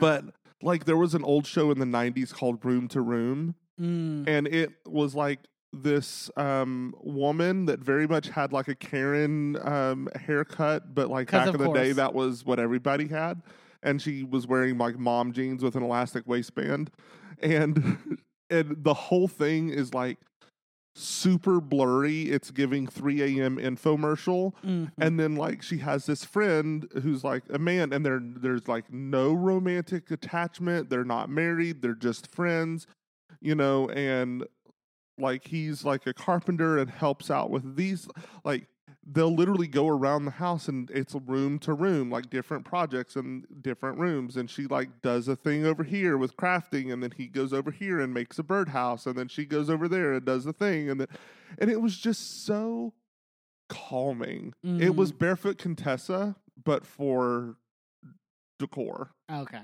And I do love it's those vibes. it's Yeah. very much those vibes. Um, Ubah brings down her Ubah hot uh, hot sauces uh, to get them to try it with it, and we find out like some of the background that she kind of created this brand because she would would needed something that sort of jazz up the food that she was eating when she was modeling. That was like steamed fish and steamed Right. vegetables, and like there was no flavor to anything. Um, but she started this in like 2021, I want to say, and then it got on Oprah's favorite things, and then like it kind of really took off after that. So, um, they're talking about their plans for Thanksgiving. Um, Erin saying that you know they'll have they'll be in the Hamptons and stuff like that again. Talks about she makes a comment about how like Abe's mom will sometimes like show up unannounced because she's like ten minutes away and just drop by, and she's like, yeah, it can be annoying. And Brynn goes, I mean, I would love that. I've never had like a real family. and Brynn's like, I would love like an overbearing mother-in-law at the end of the day. So now we're starting to get some of Brynn's background, and we get a lot this episode, and it's you know pretty extensive stuff. Uh, Brynn, Brynn talks about how she grew up in Indiana with her brother and sister. The- She starts by saying like she grew up with her brother and sister. Her parents weren't in the picture, but that she was adopted by her mother's mother. So, um, Erin says that she knew some of Brynn's history was rough, but that not as bad as you know, not this bad basically, and that you can tell Brynn's still really upset over it. Like she's like you can pick up that it's kind of an uncomfortable time. She says like you know Thanksgiving's like an uncomfortable time, you know, family wise because I don't really have that in many ways, and it's you know mm-hmm. difficult. Um, she says she's thinking of going to London with Gideon, who is her third ex fiance. Um, who she says right now at that little age yeah, I know. That she says that right now they're consciously uncoupled, and we and we find out. girl Yeah, I I thought it was interesting. Brynn's basically says her confession, like, had I been married, I would have just been on my third divorce by now. So statistically, I'm setting myself up for success. Um, eh, but yeah, Ubah like hinted to this last episode, but I guess yeah, she's had like multiple like, and it seems like like ex fiancés on her end. Like it seems it. I get the sense that she gets cold feet and she ends things. Like she kind of has this like, from the sense that I get that like there's a commitment issue that she has. So You mean to tell me that someone with an unstable upbringing Mm, um, and who you know struggled all of her childhood um, with having a stable household would have not only commitment issues but also seek for validation in men. and may also use humor to Deflect? and deflect. Yeah, but wow, but no, it makes it. But it really was like sort of like this whole episode. It was like really illuminating on Brynn's character because it's like yeah, you know we you see the funny haha moments and it's like we've enjoyed Brynn these last three episodes, you know, rightfully so. But I like to see that the backing as to why this is. Well, It's and that's something that I've just really enjoyed about this new version of RHONY. It's just really like they're not wanting to just paint them as characters. They're Mhm. humans. They're deep, broad humans. Like the the depth and breadth of their character is real. It's actual people that you know. It's you know just because they're rich and live in New York City doesn't mean that they aren't completely relatable. Right. And and Erin's also talking her confessional. Like, I don't understand why Brynn doesn't just get with Gideon at the end of the day. Like, he's a nice Jewish guy, you know, because of course Erin loves loves. Jewish Well, guys. I mean, um, but like you know that like he see he seems like a good enough guy. So that's why I'm like, there seems to be like that commission commitment issue on Brynn's end. yeah. And Brynn talks about wanting a family of her own and traditions, but just like, you know, you know, not pulling the trigger. She says that uh, to Jenna, like, there's like a 20% chance I might marry him. I mean, it's increasing, you know, inflation. you know? You mean someone without a without having someone in her corner her entire life has uh, self worth issues and like backs out of things because she doesn't think that she deserves the happy home and family that she so desperately wants. Yeah. Hmm. Surprising. uh, they pack up to Talk lea- about unusual psychology. they they pack up to leave the Hamptons. Erin's this was great editing. Erin is, makes a comment in the kitchen like, "Well, Jessel clearly wants to get out of here because she's like waiting by the door." And then we go to Jessel's confessional. I cannot wait to get the fuck out of here. And then Jenna's like, "You know, it, it was a new experience as a girl trip. It wasn't terrible. I would give it like what a C. Well, it's the first one. Like it was it was bound to be rough. and Sai tells the driver as they're leaving, "Do you mind if we stop at Provisions?" you know where that is, right? Because she Sai's just always Sai talks about it later. It's just like, okay, but like I need to be fed. Like that's the only like Erin did not feed us enough. Well, I mean, but it, it's. I think it is partially that, and partially just like she's talked about. I need food like every three, four hours. hmm Like I, I don't. Mm-mm. Um, we then go to Erin, who is on one of her designing jobs uh, that she does. Um, she's uh, the the team that's helping her. She's speaking Spanish too because they're Spanish speaking, um, which I like to call a reverse Yolanda Hadid. Uh, remember that scene on Housewives? Oh my Where god. she's just like, okay, you need to speak English to to make it in this. Oh it's my god! I completely forgot that shit. Yeah, it's like, oh, what a concept! You, as a as a you know respectful person, learn another person's language to actually communicate with them properly. you know? Ironic considering everything that we found out about Erin. I know. Well, I'm just gonna Ugh. leave that be to the side. I'm gonna believe her when she says, you know, recurring payments happen and you forget about them. It's fine.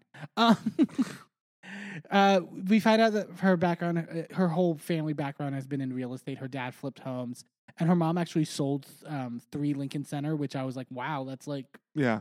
big shit. Um, you know, uh, she uh, five years ago she had joined um, Fredrik Eklund's uh, real estate team, which is Mhm. the person we always saw with Bethenny on RHONY, uh, Right. she, getting her new place and stuff like that, and and all that stuff. So, um, yeah, it was a good little throwback. Um, the, and you know, the to remember brighter times with Bethenny than right now. Um, Oh boy. um, she basically realized that you know while she was good at selling real estate, this is Erin. That while she was good at selling real estate, that her passion was really for design, though, and so she launched her own company called Home Girl, which is basically to design properties that sort of help. As opposed to Skinny Girl. it's right there. I I mean, mean, the the, the dry humor, the you know, it, it really is a. uh-huh. I I mean, and I'll take her and her, even though her donation history aside, I'll take her over Bethenny right now any day. Oh yeah. Sorry, I feel like I'm just saying Bethenny this whole episode. well, Um, Bethenny used to be my favorite housewife, bar none. oh yeah, you loved her. Um, not so much anymore. You don't really love her uh, TikToks where she's eating crayfish or whatever. th- No. like a crazy person. No. Um, we won't get too much into. well, I We'll talk about it. let's talk about. We'll talk a little bit about the um. So the Bethenny led um strike, the reality strike that she's trying to.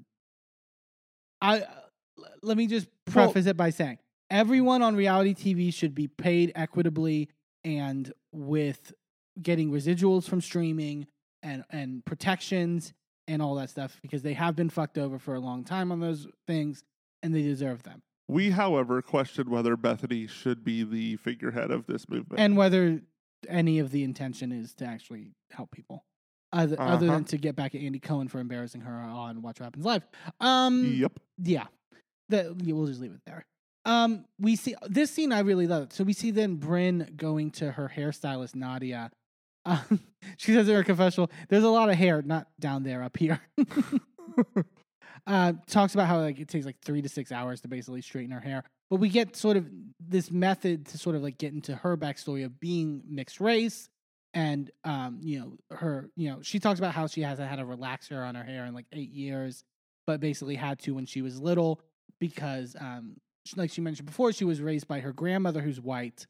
Um, her mom is white, her dad's black, and so her grandmother raising her didn't really know what to do in terms of the texture of her hair hmm um, and sort of because and she talks about particularly with her father out of the picture and the fact that that was her black side necessarily she feels like she kind of Brynn feels like she kind of missed out on having that sort of structure of a black community Right. and you know and so I th- I thought that was incredibly interesting in in that regard and she talks about how it ended up being that her grandmother's friend who was black like was like you need to go to this hair my hairstylist yeah. and so she basically would go there every weekend mm. and like that was her sort of first experience around black people and black women in particular and like getting to embrace that side of her which i thought was really sweet and and probably really common like Yeah. in terms of Well, I mean, just in the last couple months, we've seen this twice on Bravo.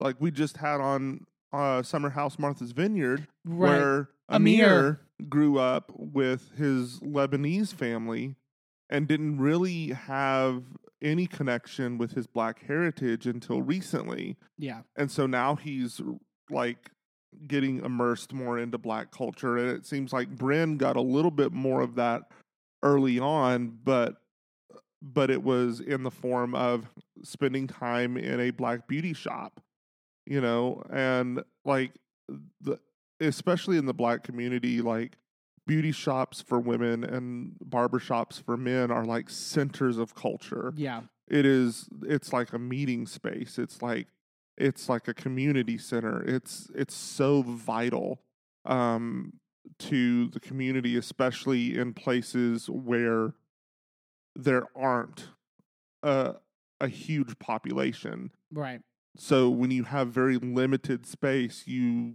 you get together you get everybody together in the same spot and you just you get as much community as you can because there's not a lot of it and i don't expect that there's a lot of a black community in rural indiana especially 20 30 years ago yeah because she talks about also how she would be bullied in school and stuff like that and that it kind of made her sort of be embarrassed to be black to a certain extent Right. and kind of fall into her white passing side right Um, but I thought I thought it was a really important story to share because I think there are a lot of we don't talk about the fact that there are a lot of mixed race people like Brynn who need who deserve not just need but deserve to have those two sides of their culture Right. you know represented and nurtured in that way. hmm Um, I thought I thought it was a really great scene.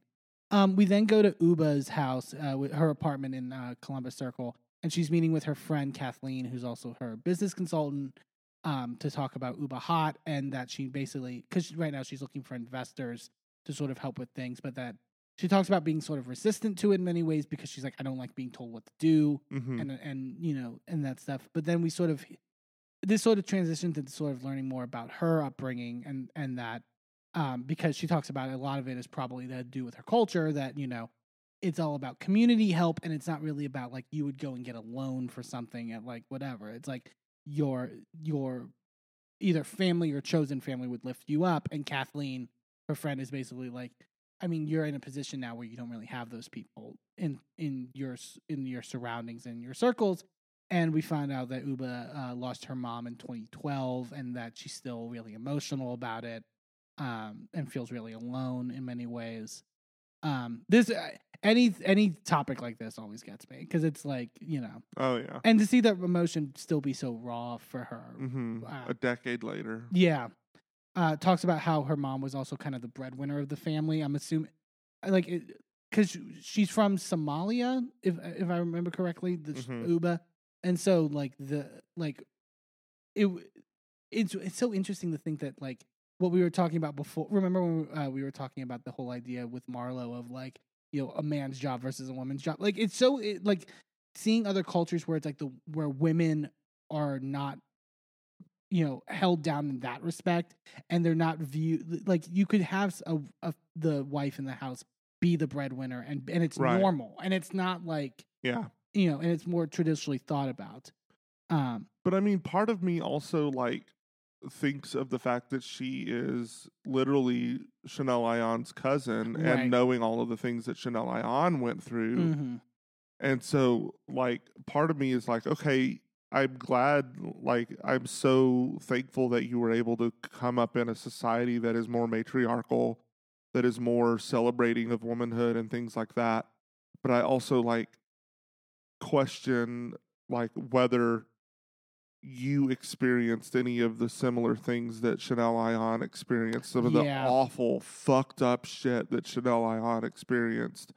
Um, it's extremely triggering, so I'm not going to talk about it in detail, and Right. I will put flags when we get back to Dubai if it comes up again. But like, if you don't know Chanel Ayan's story, go watch Dubai. Number one, it's a fabulous season, but number two, like, it's gut wrenching what she has been through. and i think like you know it, it made me it was because we i we hadn't really got much of ubah's backstory in like these Right. episodes yet like she was the one where it's kind of we'd see her funny personality and we see sort of like the vibes that she brings but we don't really know But Chanel Ayan was the same way. She's so aloof and just like yeah um like ethereal and just kind of like floats in a room and like you don't really question that. You're like, well, you're a fairy princess. Like Mhm. that's the only explanation here. yeah Like you literally glow like the sun. Like I don't like you can't you can't question this. This is just perfectness. right So like when you find out that there's such like pain and heartbreak behind all of that, it's it's gut wrenching. Oh yeah. Um, Kathleen basically tells her like, "Well, what would your mom say in this situation?" And Ubah's basically like, she'd be like, "Get the money, go, like you know, do it." Yeah. So she's sort of settled in that regard. Um, we go to Sai's house in Brooklyn, and she's cooking with her husband David.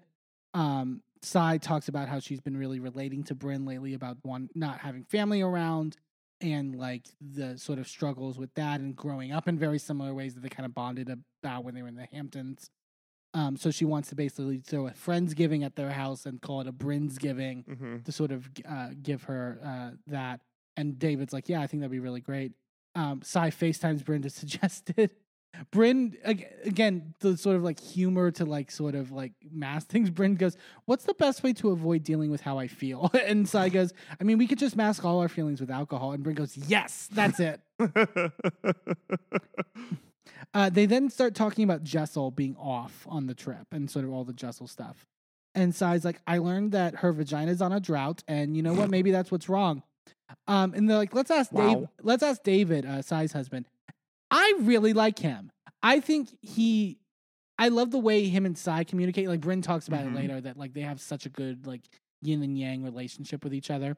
And he talks about. He says, you know, as a man, I have no idea what it's like to have children, have a child, let alone two, like actually birth a child.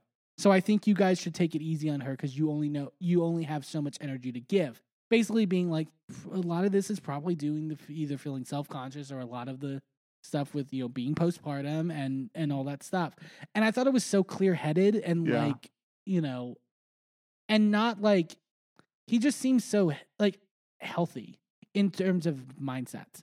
Yeah, this is what non-toxic masculinity looks like. Yeah, it's like Jesus Christ.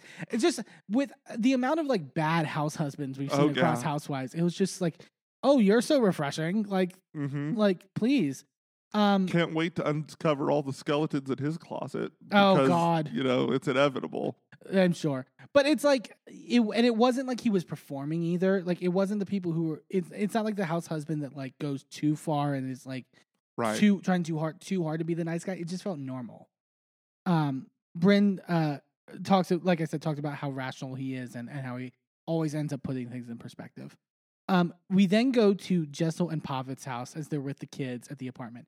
This was the funniest fucking scene I've seen on Housewives in a while. Uh, yeah. I laughed so fucking hard at this. Um, Jessel talk about how she can't wait for the kids to basically go to preschool. Um, and so the, she's like, "Oh, we're gonna get them. I wanted to get them into Montessori." And Pavit's wondering if it's the right school for them. And Jessel, Jessel going, I mean, you can tell the caliber of people that go to that school. The open house was very elevated. I mean, they had a charcuterie board and wine. and he's like, that's great, but that's for us. Like, Right. that's not about the kids. Right. and it's, she's like, it's just, you know, she literally said in her confessional, I mean, it's not just the schooling, you know, it's who they network with. We're talking about your one year olds networking. Yeah. Like, like, it, It's it- not. It was like, oh my God, you're so delusional right now about this. And he, she's basically like, you know, Pavit will always basically push for the cheapest option. He wants to send them to public school. I'm like, I, you maybe don't need public school because I get that you're of a certain tax bracket, but like, like I get his point. He literally goes, we're paying for them to water plants, sweep the floor, eat lunch, and take a two hour nap. And Jessica goes, I mean, that's what they're going to do in any school. Yeah. So you, that's that's his point. Yeah.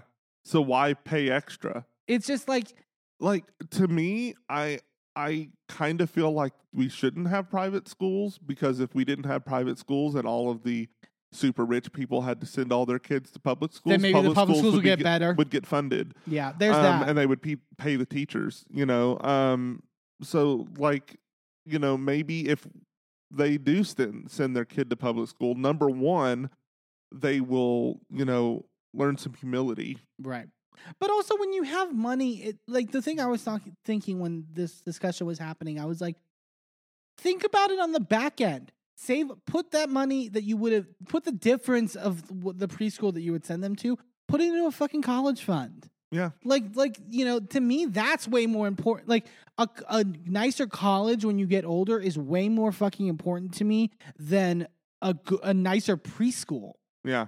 Like I don't get it. like I I feel like if I if we had that kind of money and we were making this same decision, I would send my kids to public school. Yeah. Like they wouldn't have like I wouldn't be buying them like label clothing and stuff like that. Like it would be quality clothing, Right.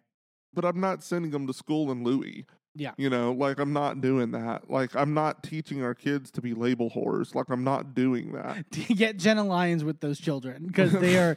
we already know Jessel has the tendency. So Look, you can wear multiple designers, but not multiple labels. yes.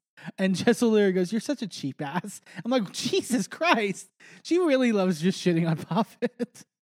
Jessel talks about, oh, maybe we'll rent like a Hamptons house or whatever for the summer, like going forward with the kids. And Pavit's like, I mean, do you really want to recreate the trip that you just had with the girls? And so they transition to talking about that. And Jessel says that she was like the sacrificial lamb. She's like, you know, it just started when I said it was cold, but I mean, everyone said that. You know, it's, it's like, girl, you don't get it. like, you really still don't get it. Okay. And then Pavit goes, Your tone of voice sometimes has the potential to turn people the wrong way. You came off the wrong way like you always kind of do sometimes. And Jessica goes, Pavit, you're supposed to be supporting me. and then he goes, This was so funny. He goes, Yes, but how can I support you when your tone of voice sometimes is. And he's like, What's the word? And then Jessica goes, So you're calling me a bitch. And then Papa goes, I would never say that. Potential tendencies in your tone. And Jessica goes, You just called me a bitch. Like, what? I mean, no, but also yes. I was so it was just like I did not say that, but if that's what you got from that, you're not wrong. She really is. She really is less toxic Ramona Singer. Yeah. Like, like in many ways. Like there's there's something so amazing about the delusion. oh yeah, And yeah, it's great. As we as this is happening, we see Erin having Jenna over at the house, and she's like, "Oh God, Jenna Lyons' like apartment is so beautiful, and I have like sticky hands from my kids like on the ceiling and stuff she's like also that." like poking at it with the stick end of the broom, and it's like, girl, Sweep. Get the bristles up there. That'll that'll get it down a lot quicker than the stick you're poking it with. Yeah. I know. So you loved uh, Jenna's titty pillows uh, in her apartment, but they go to Erin's kitchen and, they, Obsessed. and Erin shows her her mom's old mug that's like a nipple mug. but it's not even a mug. It's J- Jenna's literal- literally like, "This is for cream, though. It's because it's got a little hole on the." Th- And then in the confessional, Jenna's like, "How was she drinking out of this all these years?" it's like I guess Didn't she say something about like I guess she doesn't have that much ex- experience with breasts like I do? yeah, um, J- Jessel and Jenna had both gotten Erin. Uh, Jenna gives the gift that both her and Jessel got for Erin for hosting the trip, and it was like a thousand dollar cashmere sweater, which I'm like, okay, like rich people stuff. yeah. They they drop thousand dollars like we drop a dollar. Mm.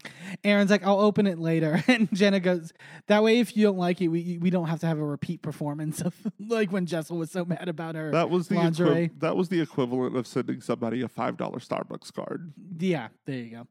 Um, Jessel, Jess, we go back to Jessel and Pavit, and Jessel's like, I told Jenna, like, if she has an issue, just come to me next time. You don't have to, you know, whatever. And then we find out that Jess, Jessel had called Erin and Sai cackling hags when she was with Jenna shopping. Jenna then tells this to Erin. Jenna's like, I don't know where she got that. And then we see the flashback to when they had dinner in the Hamptons and they're uh, with Ubah in the elevator when she's taking the coconut milk, coconut milk. And then Jenna just goes, "Ah, I can hear all the cackling over there.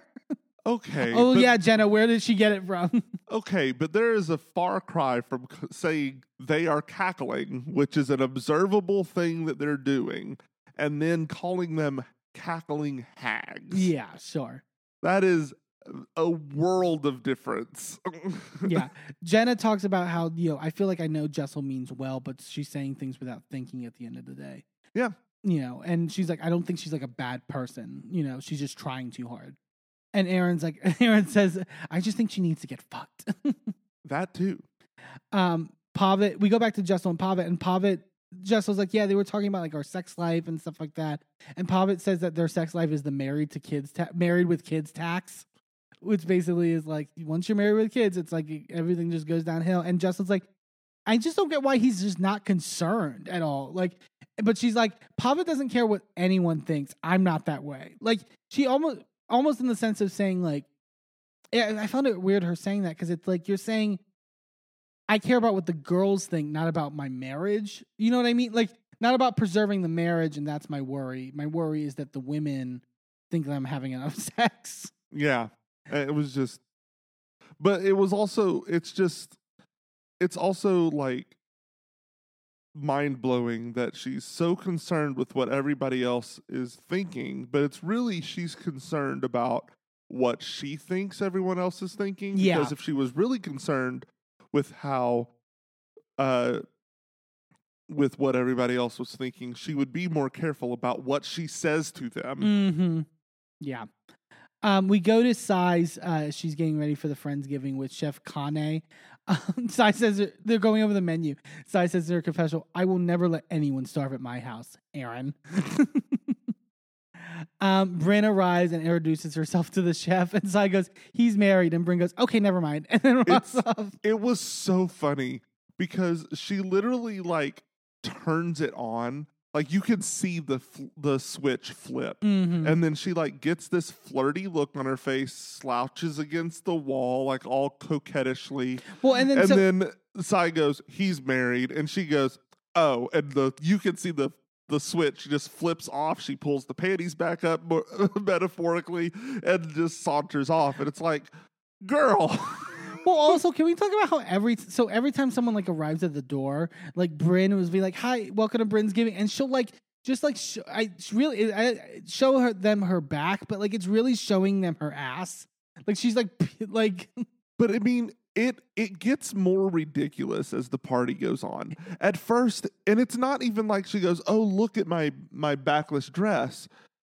It's not even like that. It's literally a she will find any excuse to present her back to them yeah. without a word to the point that later on in the episode, I don't remember who it was that came in when she did this, but we literally see her like bent over the railing downstairs, Mhm. like twisted kind of with her head coming back over her shoulder. And I'm like, that is a pose that is not for mixed company, ma'am. No, not at all. That is a pose that you keep in the bedroom. I mean, you could have it in the kitchen too, but like just just a very smaller group of people. I loved when uh, when Jenna arrives. Sai goes, "Check out my boobs over here," and then Jenna goes, "Please, it's my specialty." um, Brynn asked Jenna if she needs help getting out of her clothes, like with her YSL latex, because I guess she had posted something on Instagram. Mhm. She was in this like head to toe latex thing. Brynn is again. I love that Brynn's flirting is like th- throughout the. It's not just the men, like random men that come Oh, across yeah. the show. Like she's flirting with Jenna a lot. Flirting is her language. Yeah, like that's just how she speaks. That she can't help that everything that comes out of her her mouth is smooth velvet. She can't help it. Um, Erin arrives, and I I forgot she was doing this throughout, but Sai was making them all take off their shoes when they get in because she basically she's like I sent a text message so everyone was aware, And they put it on the screen. and she's like I don't know what they're tracking into like you know uh, from New York City to like Look, I get it. there were rats out there. There are literal rats. They out there. literally had to appoint a rat czar to deal with the rats. So, Yeah. But Erin's like, I mean, I think I don't know, I don't agree with it because I mean, shoes are a big part of a look at the end of the day. So, But they're not a big part of the look when you're going somewhere you know you're going to take your shoes off at. sure, you have to, co- You, you plan around it. yeah, you have to factor it in. You, you don't say, well, the jacket's part of my look if it's 110 degrees outside. You Yeah. plan around that shit. Yeah. Um, Jessel arrives. This was okay. So we, we gotta talk about this. So then Jessel comes up to Erin and Erin and she's Jessel goes, you know, how was the memorial I heard about your your grandma? And um, because I guess Erin's grandmother passed and they had the memorial that day, the the same day as this uh uh Friendsgiving. I cannot imagine. Yeah, and she because when she she said like in Jewish culture when they say memorial, it's essentially the burial. It's not like a separate um thing. Um, she died at ninety four, and uh, she said it was also like a really quick thing where it's like she was in hospice and then like less than twenty four hours Yeah. she passed. Um, and she was really close to Erin, and so it was it was sad. Um, and so, but Jessel asked her this, and she's like, "Yeah, it went well," and and you know all that, and says and talks about it, and and Jessel goes like, "Yeah, I, I I just didn't know, so that's really unfortunate. I hope I hope that the day went well though." And she just goes, she waits a second, just goes, "Sigh" to give her a gift, and Erin's like, "That was fucking weird." like, but okay, is it weird? Yes. Is it? I get. Is it another example of Jessel like kind of not reading the room? Yes. I would be Jessel in that situation. I I I find those conversations so fucking awkward, and I don't know how to get out of. Like I don't know how to end the conversation. I'm great at starting that sort of like personal conversation, but I can't end it. I mean, honestly, Because how do you end it? she could have reached out and like put her hand on her hand and like and like held it for a second while they were talking and then when they were done talking let go of her hand maybe even pat it a little bit and Sure. then turn and walk somewhere else like it's really not that hard or at least like at least like expressly say like okay let's talk a, let's talk about something lighter or something you know? Right something like that would be better than just like awkwardly like or like give her a hug or something or like i don't know anything but that. Yeah. So then erin decides that this is the time to tell brynn and ubah about uh jessel calling her and Sai cackling hags and ubah doesn't un- she's like what is what is cackling she keeps saying cackle-a-ca I was like, cat, cat, cat, cat, cat. Um, but and then she, at one point, Ubah thinks that they're talking about like a man's hanging ball, like like droopy, like I like cackling. Like I don't, I don't get it. Uh, maybe she means it's like cockling, cock, cock holding. maybe. Uh, um, Jenna's like, I don't look. I don't think Jessel meant it that way, and I, the the way that it's being taken at the end of the day. And I love this moment. Jenna, Jenna in her confessional. I mean, I obviously shared that information with Erin, but I have no desire to stir the pot. And then the producer goes, "So then, why did you say it?" And then Jenna's like, like, like literally, I have no idea. I love, I love that she's just like, Tis a watch. I love that she bone carried and didn't even realize. Like I love that it was just like, the amount the amount of times I have done that. yeah, Where it's like, ooh, this is relevant related information. Oh, I shouldn't have said that. but it also gives you almost an out. It's Hagrid. It, it's literally like literally it's Hagrid going, Oh well yeah, I, like like a guy in the pub sold me this dragon egg. Oh fuck, I shouldn't have told you that. yeah, yeah, yeah. Holy shit. Why did I say that? But at least Jenna now has the out to be like, well, I didn't mean it like that way, or like I didn't think it was that, you know. Yeah. I, so at least there's that. Um, so they all then sit down to eat. Sai starts and talks about you know wanting to do this since you know Brynn had been expressing how the holidays are hard and stuff like that. And then this, I've like Erin's like, so Brynn, how are you doing by the way with, with everything? And Brynn just goes, I don't want to do it. And you could just see the look on her face is just like, it was a little fourth wall breaking of like Brynn being like, well, now I have to talk about this, and Yeah. like, I don't want to do that. And we see like the cut to her confessional, and and she literally is telling the producer in the confessional, "I'm not talking about that." And the producer's like, "Maybe later," and she's like, "Absolutely not, not doing it." And very like very sternly, and like not not like sternly, but just like I've set my boundary. No, I'm not talking about that. Yeah. Um, And like I, I agree with that from a mental health yes. point of view, but also well, you signed up for reality television. Well, a mental health point of view, yes, but I also think like, huh, I mean, we don't know Brynn outside of this show and before this show, but I feel like a lot there's there seem to be a lot of coping mechanisms that she has inherited from this experience, and because of that, maybe hasn't come to terms with. I I say that in the way that she talked, like even the way she talks about it here, she doesn't really. She talks very um coded like Right. like insert and maybe that's for her protection on camera but it feels like it's something that she does in normal life as well where Mhm. it's like she she doesn't want to say the specifics because they're maybe uh, too hard um size like you know you know Sai basically asks you know you can you can share you're safe here basically and Brynn starts talking about how her mother this it, again she doesn't uh, really explicitly say and maybe she will next episode because it's a to be continued but like the the little that we hear it's it's it seems bad. Like she's yeah. she talks about how her mother had her as a teenager. She was like 17 or 18 i want to say. And she just and her father was older and i was like okay this is starting to sound bad. Uh-huh. um she says that basically she only lived with her parents for the first six months of her life and that they were in section 8 housing and that they were on welfare and had and food stamps. She said th- this is specifically what she says. She says they got into some trouble and then she says i mean it was more so my dad doing all that stuff. Mm.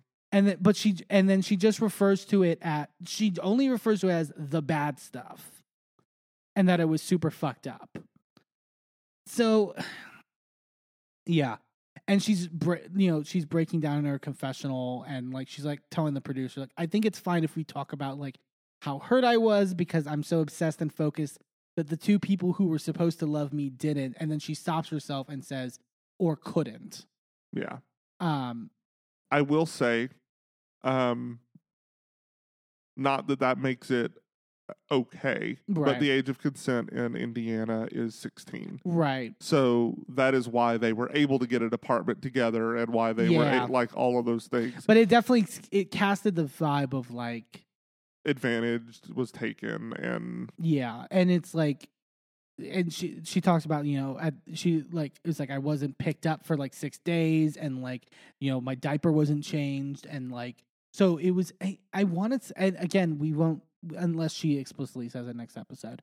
Um, it made it seemed like some drug use possibly it was involved Right. from just certain things of like mhm. of of what she was saying, but it seemed like may it seemed like something to take into another level, and I and I won't say because I don't want to you know obviously put anything out there, but it seemed But from what she has said, it is clear that she has abandonment issues. It is clear that she has um, issues with, you know, like being um, ignored, which is why we see now she needs to be center of attention, yeah, which is why she now has problems with commitment.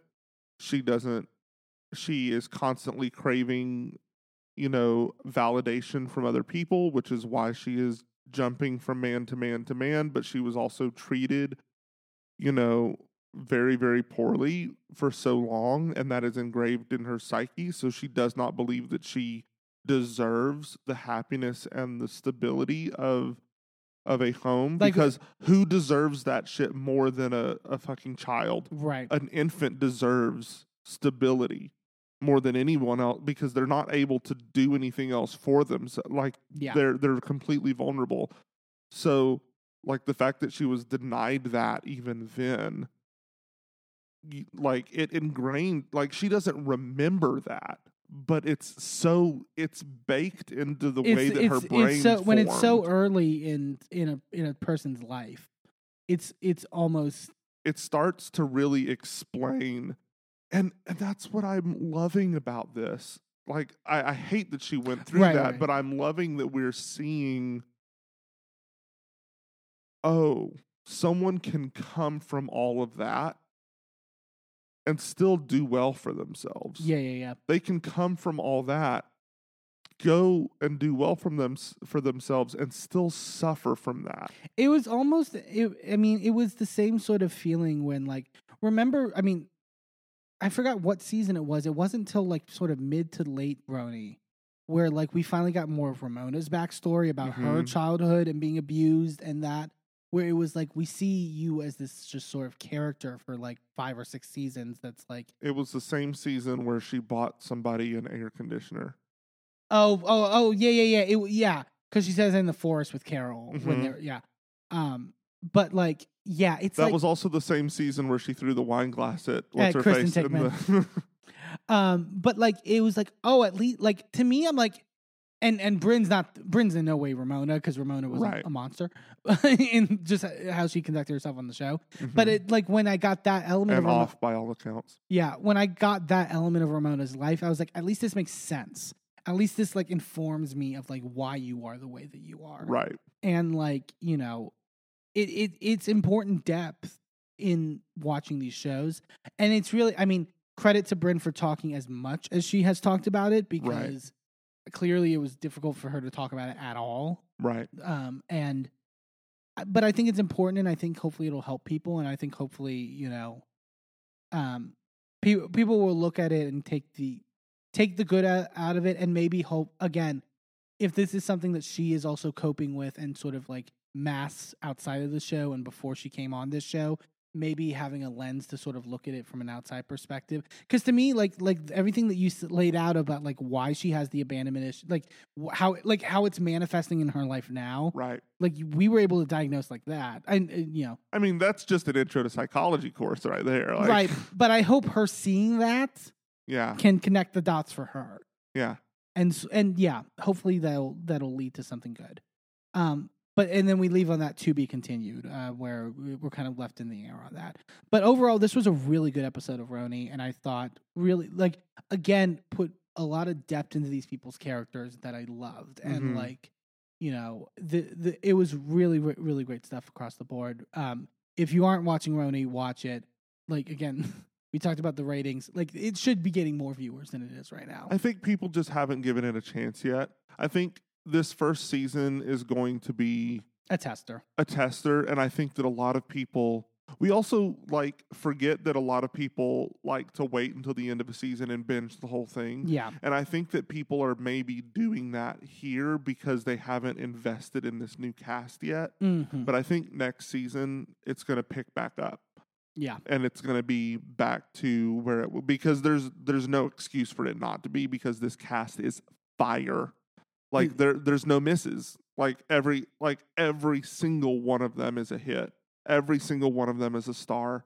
And it's not a star into to the point where they feel like they are competing for screen time, hmm but it's like it's this perfect flow between each of them and getting to highlight each um each of these women in their lives. And we really get to see the people around them and how they affect you know the way it's just it's beautifully done a lot of that is the cast i will give a shout out to a great production team because this is what good production Looks like looks like eric Eric. Damn you, Eric. Um, but no, that was Real Housewives of New York for this week. We're going to take a quick commercial break, and then when we come back, we're talking the newest episode of Real Housewives of Orange County. Don't go anywhere.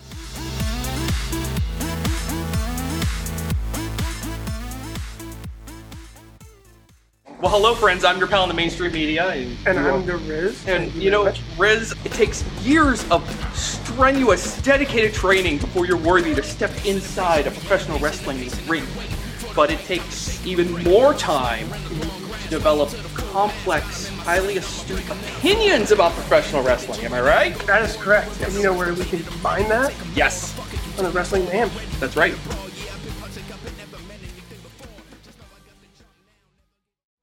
I'm Eamon, i'm merlin and if you're anything like us, you live your life out loud. And when it comes to issues of discrimination, inequity, and outright bigotry, we use every platform we have to speak out against systems of oppression that perpetrate violence against marginalized groups. That's why we are so proud to wear designs from the Survivors Know merch store. Their team has created designs that feature unapologetic, empowering, and survivor centered messaging that range from mild Like, accountability is love, and toxicity is not on the menu. To a little more spicy. Like one of my favorites, Fuck Your Laws, Fuck Your System, Transformative Justice Now, which has a cute little happy flower on it. Each design is available on a variety of items from t shirts and hoodies to bags, blankets, magnets, and even stickers. And as more items become available, the options will continue to grow.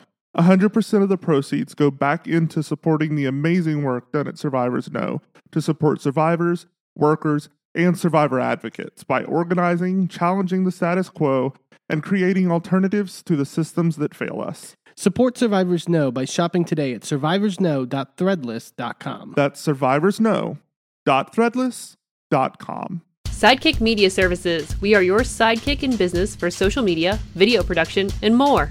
Find out more at sidekickmediaservices.com.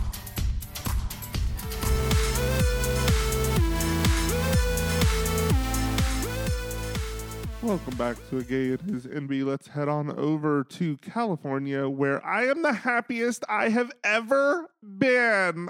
Unreal Housewives of Orange County. It really, it some there was a tweet I saw. It, it really is just that this episode really is just that euphoria meme of just like I have never ever been happier.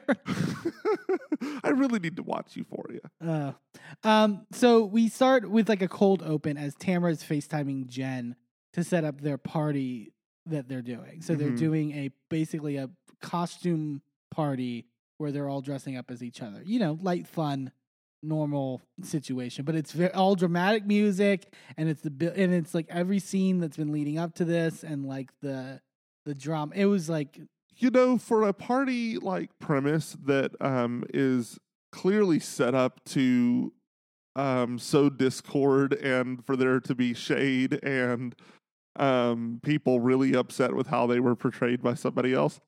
None of that happened. no. That was just completely bypassed. That was that, that that part was so innocuous and fine. Well, as of now, I mean the stuff that was happening with Shannon and Gina on Instagram this week, but Ugh. which I'm team Shannon because holy shit, Shan- one Shannon. I said online, Shannon's got fun. Shannon is gone, and shady Shannon is here. Shannon's been nailing it with the quips and the li- and the reads, like Yeah. like uh, really well done. And like Gina, I'm Gina I'm- went to the Drew Sidora camp of taking things way too seriously. I accurate, but also I'm I'm kind of worried for Gina. She seems like she's spiraling, Doesn't she? and it just, sweetie, go to therapy Yeah, you really need to. Like, I, because like I really love you and I really like you on OC, but if if this is where you end up from being in the maybe this is not right for you yeah, because if that's the case, sweetie, like art entertainment aside, take care of you. Yeah, and I think like a lot there's a lot of things that can be said about Shannon and and a lot of illuminating things about Shannon this episode that I will say that I'll say this. There have been a lot of talk th- that I didn't really believe about Shannon for the longest time to where this episode I was like, "Oh, Aha. maybe maybe there's some truth there."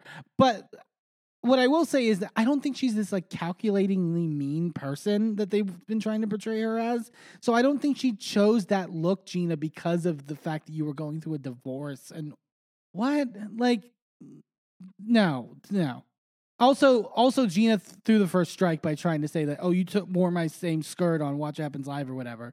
So it's like you can't throw the punch and then play Yeah. victim after you get hit back. Um. Anyways, I mean, there was also like side by side comparisons with the hair.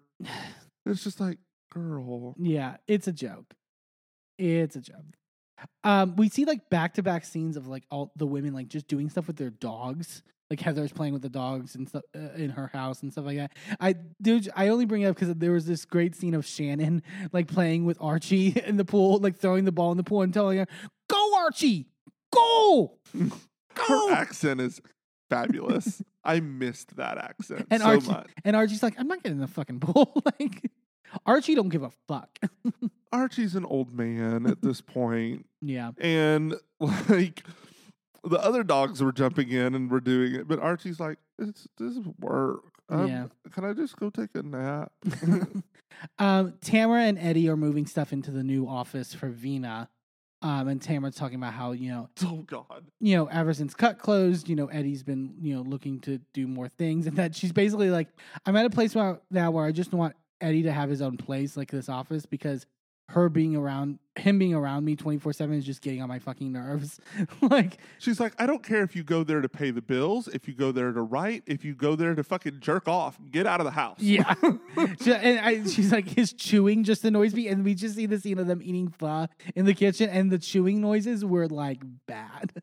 Well, and And I, I don't know if they were added by producers, but they were bad.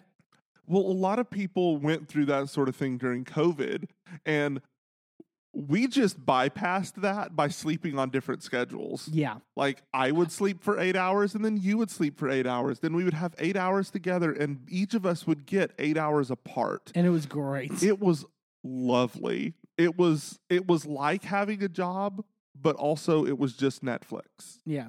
It was fabulous. Uh, Eddie uh, is he's like, I want to do something in fitness. I just don't know what that is right now.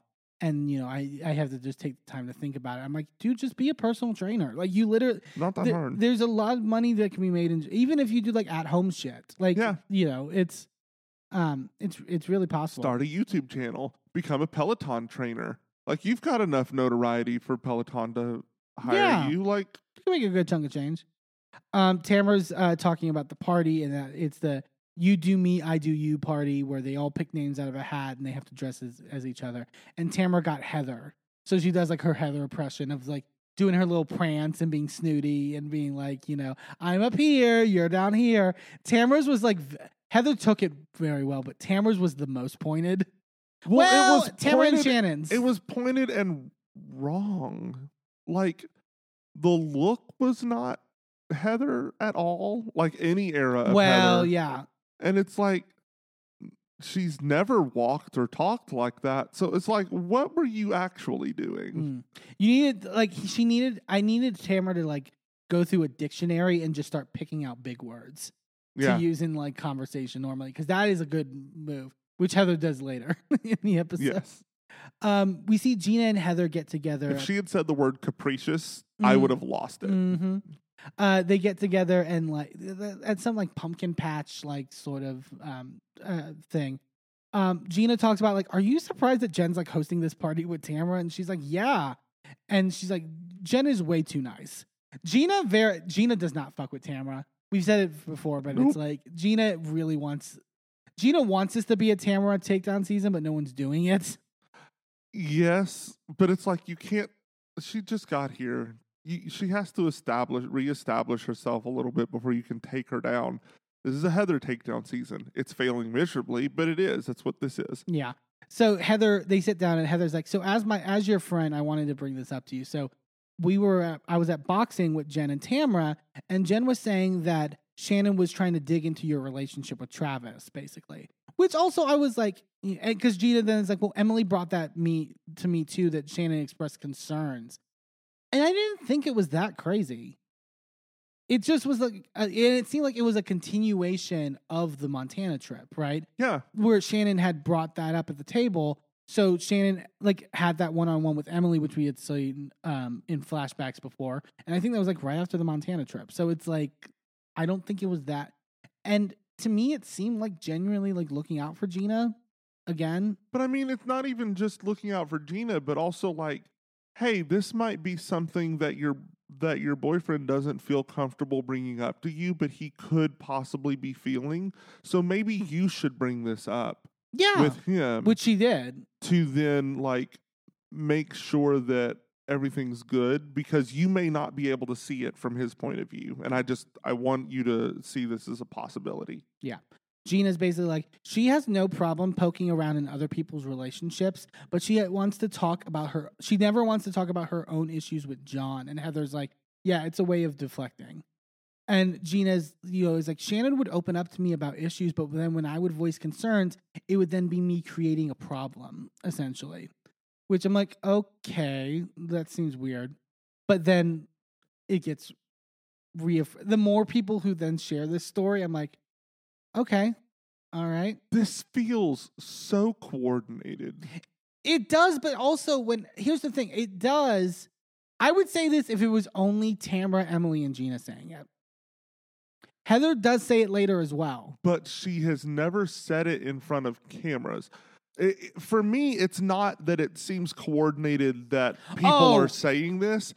It seems coordinated that things are getting brought up when with Heather when Heather is on screen. On terms of that, yeah. it seems very coordinated that people are like, "Oh, well, I'm going to have this conversation with Heather. I'm going to try to get Heather to say something."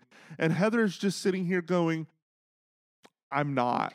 Well, I'm that- not going to do that." But that's the thing. Like, I really felt that it was. What I mean is that I felt that it was twofold. I thought it was like almost a Heather takedown and a Shannon takedown. Like, if we could hit two, it was like if we can hit two birds with one stone, and then have one of the birds blame the other bird for it. yeah. You know what I'm saying? So like that's what it felt like. But then I like towards the end, I was like, okay, but what is this? Because it kind of doesn't feel like but it's not even a Shannon takedown. It's a Heather takedown It's- and a John takedown.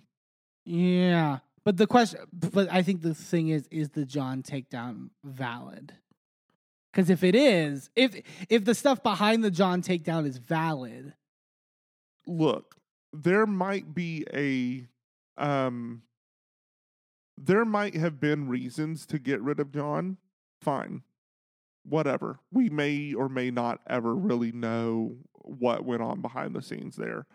But I do not trust that the motivations to get rid of John were that he is not good for Shannon. The motivations to get rid of John feel very much a oh, John is taking the center of attention off of Tamra. You think? Tamra is has like some narcissistic tendencies um in that she wants to be the center of everybody's attention and wants nobody to have No, I- anybody but her. That I agree with, but I don't see John as like this like big center of attention. it's not not the, on the show to Shannon. Oh, Tamra came back on the show to get Shannon back. So she basically want. So basically, what Vicki thought Tamra was doing with Brooks is exactly actually, what she's doing. It's actually Shannon. doing with Shannon. Yes. Okay. Interesting. Yes. Uh, That's an interesting theory. And I think she was actually doing that with Brooks too. But But Brooks, she ended up being right. she ended up being right. Yeah. I think she uses like real situations to make herself feel better for shitty behavior. Mm. I'm going to do something shitty and I'm going to do it because you were already a bad person. You see what I mean? Yeah. I can see that. That's and interesting. I'm saving my friend, quote unquote. But really, it's about making it to where you're the only person that they can trust. right. Because I, well, I said it last week. I do not understand the unit right now of the three Tres Amigos, which I love them. uh, The the idea of the unit, but more like why Shannon is like unbudging with the two of them. At least was what it appeared on when she was on Watch What Happens Live last week. Because at even at the end of this episode, I'm like, how is it that you're only? pu- How is it that like after this end of this season, you're you as Shannon are only mad at Heather? When at this point you seem to be mad at Because everyone. Heather was the other friend. Heather and Shannon But had know- gotten close. Right. I just want to know what Tamra's manipulation was to get Shannon there. Because right now she's at, at the end of this episode, she's not there yet. Question. When the Brooks stuff was happening, Mm-hmm.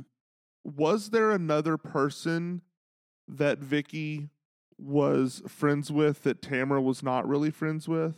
She was breaking off the fr- like the, their friendship had been kind of wavering. Right. Remember, because remember, she was like Vicki was pretending to be friends with Alexis Bellino, even though they had nothing in common.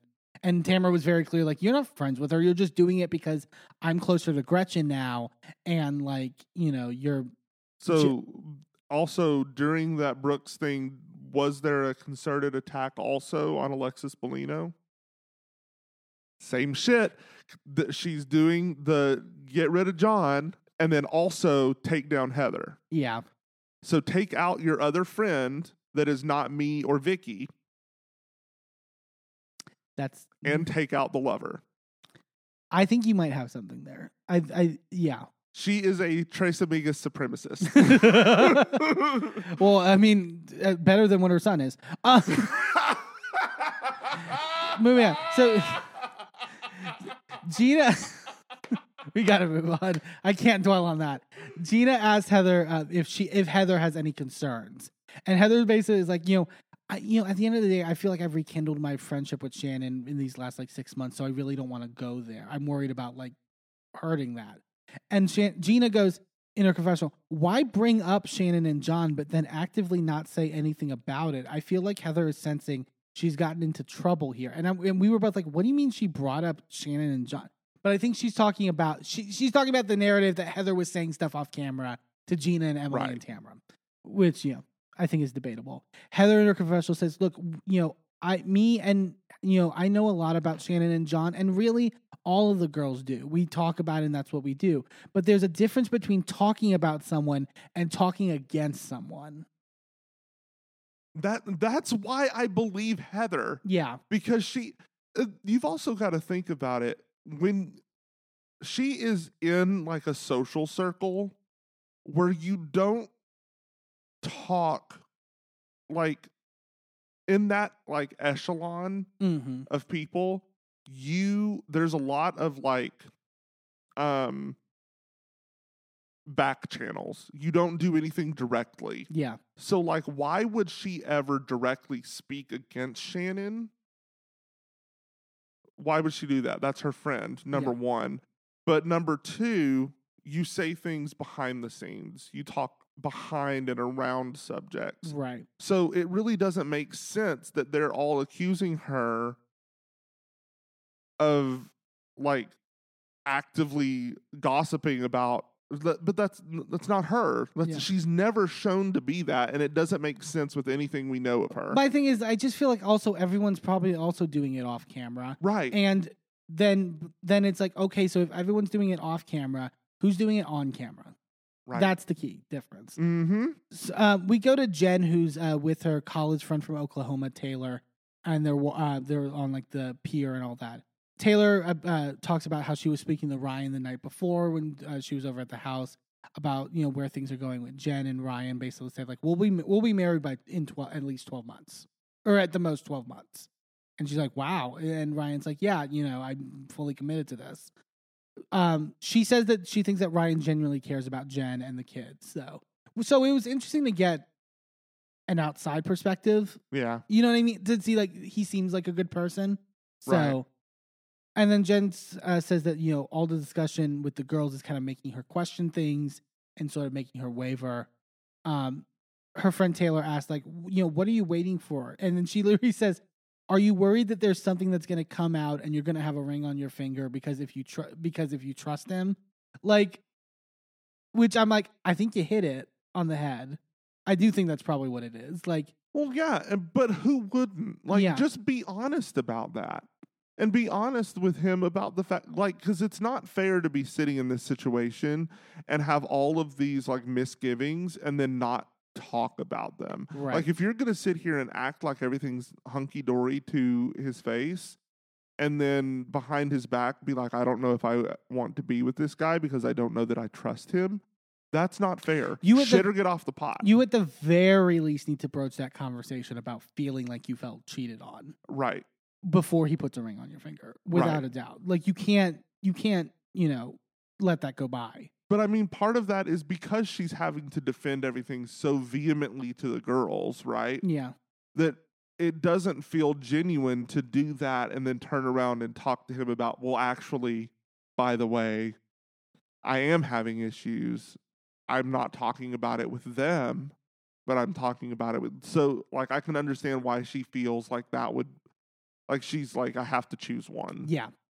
And she's like, I just want to do it right, and that you know, you know, I don't want to be in a place where I'm divorced again. She talks about how her divorce is really complicated because Will, she talked about before, works for the family business, and that the feeling is kind of like, well, if you're divorcing my our daughter, like, should you work for us anymore? Which you were like, that feels like wrongful termination.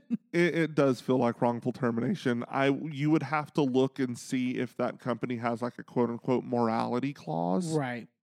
Um, and so like I don't think morality clauses should be legal.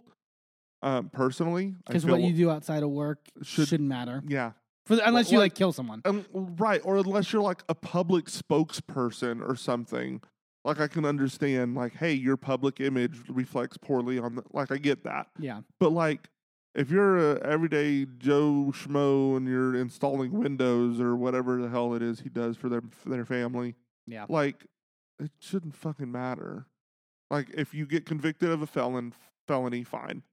Like, but if you divorce the owner's daughter, you shouldn't be able to fire that guy. Yeah. That's not fair.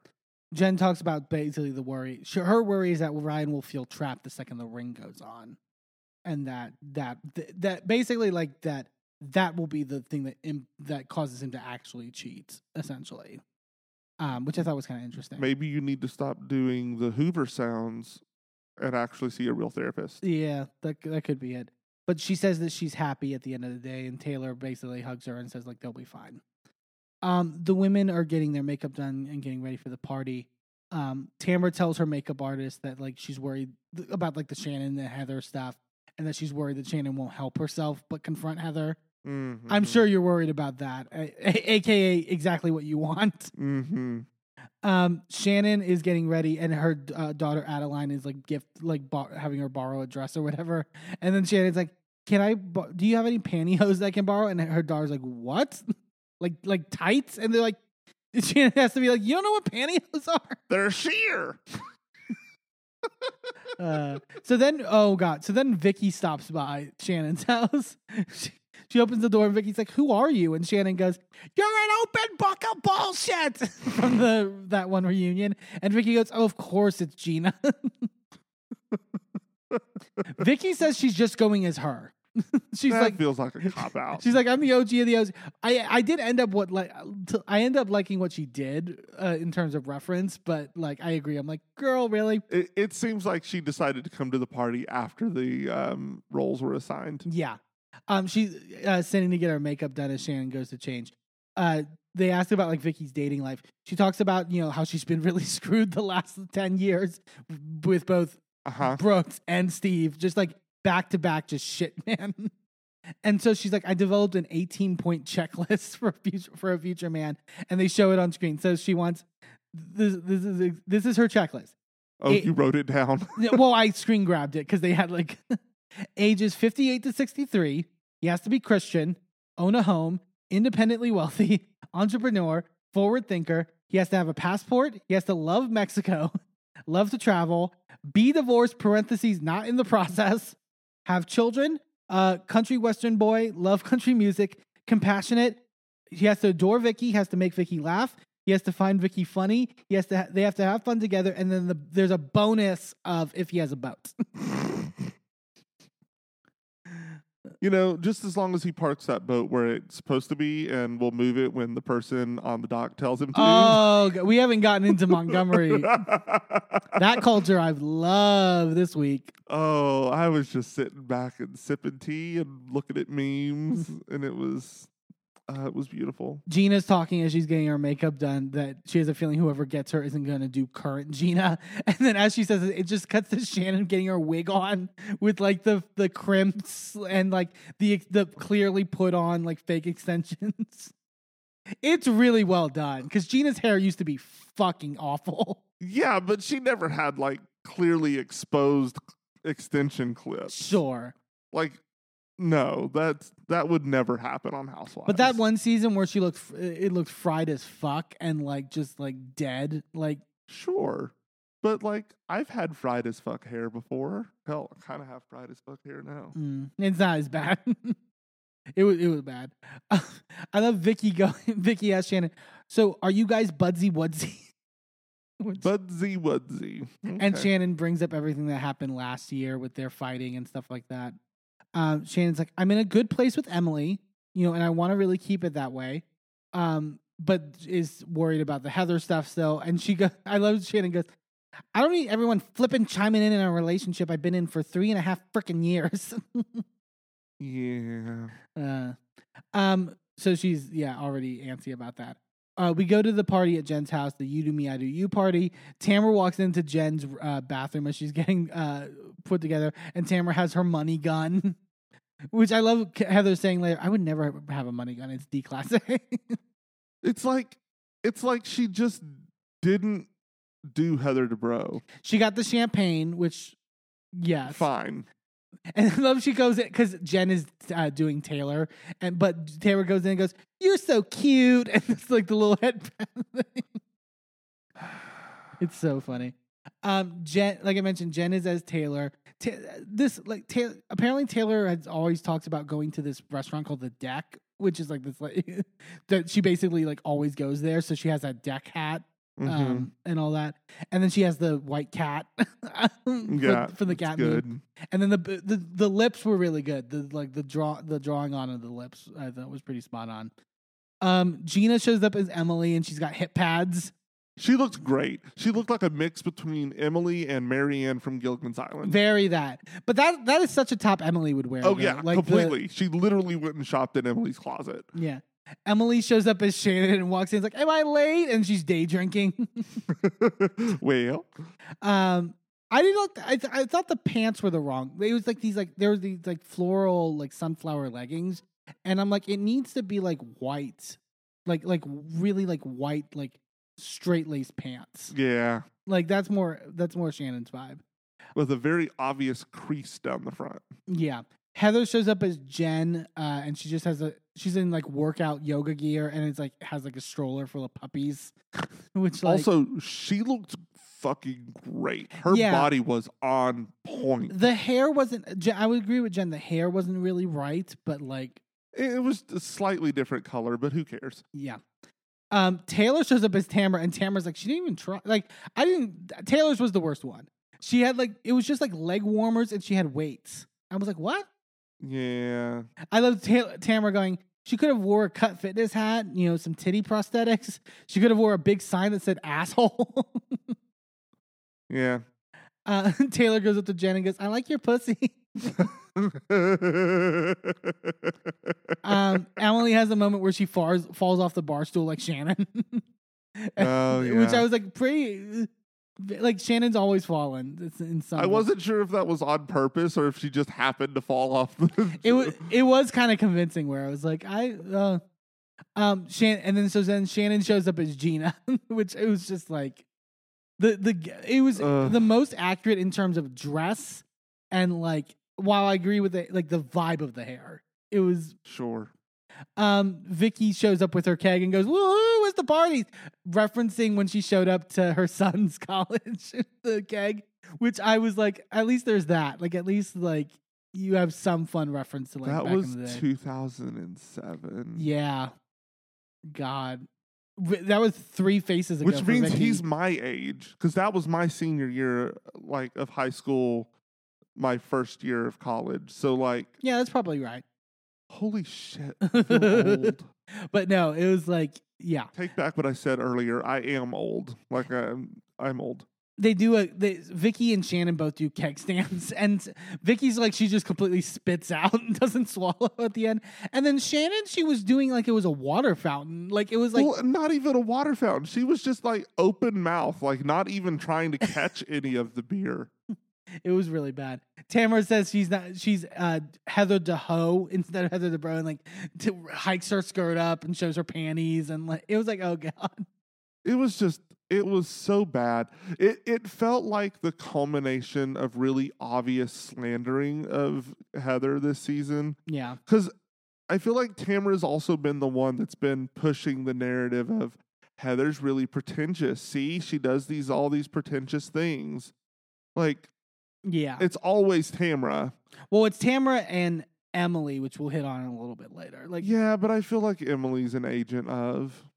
uh, really, I mean, they have been. I mean, Tamra and Emily have been like explicitly close nowadays, to where like it does seem like that, like that's what's happening. Yeah. I don't Um, know that Emily's necessarily in on all the motivations and the back Oh, I don't know. but um, I I definitely think that they have been um, in cahoots, mhm. It's a, it's it a, were. It's a uh, what did? Oh, it's a collusion. Collusion. there we go. That's what Manya said. Um, Emma- Hi, gay. um, Emily and Gina are talking by the snacks about um, Heather talking about Shannon, and Emily's like, you know, I'm op- I open to Shannon all the time about my stuff, but it's just unfair that you know we don't get the same, etc. And Emily's like, you know, I I want to advocate for Shannon, but she just needs to be open. So now, em- which I'm so now Emily kind of, if there was anything nefarious beforehand, Emily's at least come up with the alibi, right? Of like, I want to be there for Shannon. I really want to support her, and like, you know, Yeah. etc. Um, they play Do or Drink, which is like a card game, uh, sort of like act, call to action thing. Vicki acts out her favorite sex position with Tamra, where she like Vicki's like, I I guess Vicki likes doggy now, yeah. But standing doggy. standing doggy. Uh, uh, Heather, uh, It's like knowing your your your shtick. Wouldn't you really like missionary? Well, I will say I I love that Vicki's just completely gotten rid. I think we talked about it, like that season fourteen stuff of her like being prim and proper and not talking about sex and all that stuff. Like I love that she's like completely. You're making a mockery. yeah. What was it? Let's elevate. um, Heather has to guess which one in the group has had a threesome, and she guessed Taylor, and she's correct. I mean, It makes sense. Uh, Emily does her best Shannon impression uh, with her hand. Like she does, like it was. Um, it was a little too. I agreed Sh- with Shannon in her confessional that it wasn't completely correct because it was very. Um, what's not not Jesus Christ Superstar. Um, what's the oh Mary Catherine Gallagher? Oh, it was right. like it was like close to the face and like that. And Shannon's like, no, I'm I'm more like thi- like gesturing outward, not like ooh, like.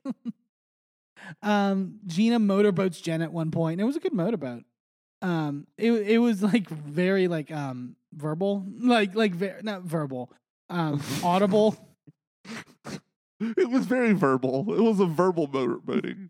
um you well you can yeah um i won't go there i had a joke but i'm not taking it uh vicki uh has to like strip and takes her top off at one just straight up just takes her top off and is in her bra I missed that. And, well, she goes, My kids are going to be mortified, right? And Gina goes, After 13 years, your kids are going to be mortified now? And we see the compilation of every like big Yeah. Vicki moment.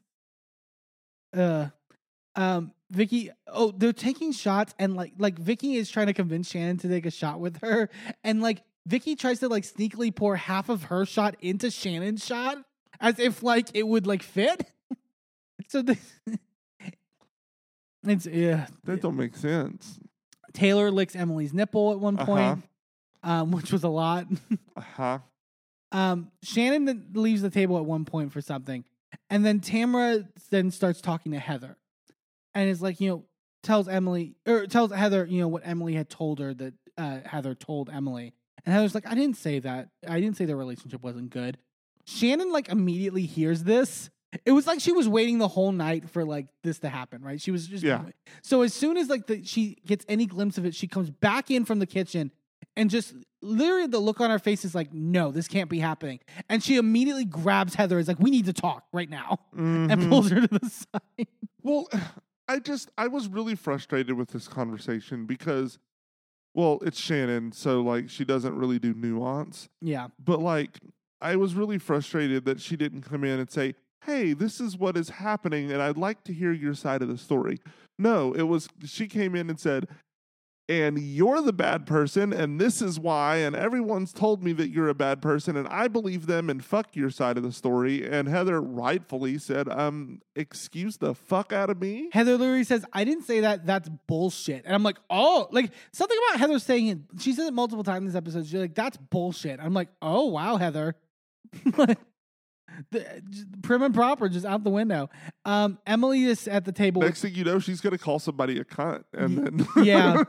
Emily's at the table with everybody, and she says like Shannon will bring up stuff to them about John on the down low, and Vicki's like she wants to. I mean, she wants to protect John, and Emily's like I understand that, but like when and when you know the only issue is, and Vicki kind of is like, Vicki was kind of like being mediator in certain ways, which I thought was new for her. yeah, that's interesting. After 17 years, she was like so you so emily you basically think like you know uh you're sharing all your stuff and then shannon doesn't do in return like it was and i think maybe it was because shannon told vicki at her house that like she's better with emily that vicki was then open to sort of hearing emily in certain ways which like because vicki with when emily and gina came on she was clearly like oh yeah, like because vicki never likes the new people no, famously, um, which oddly I thought she. We'll get to it later.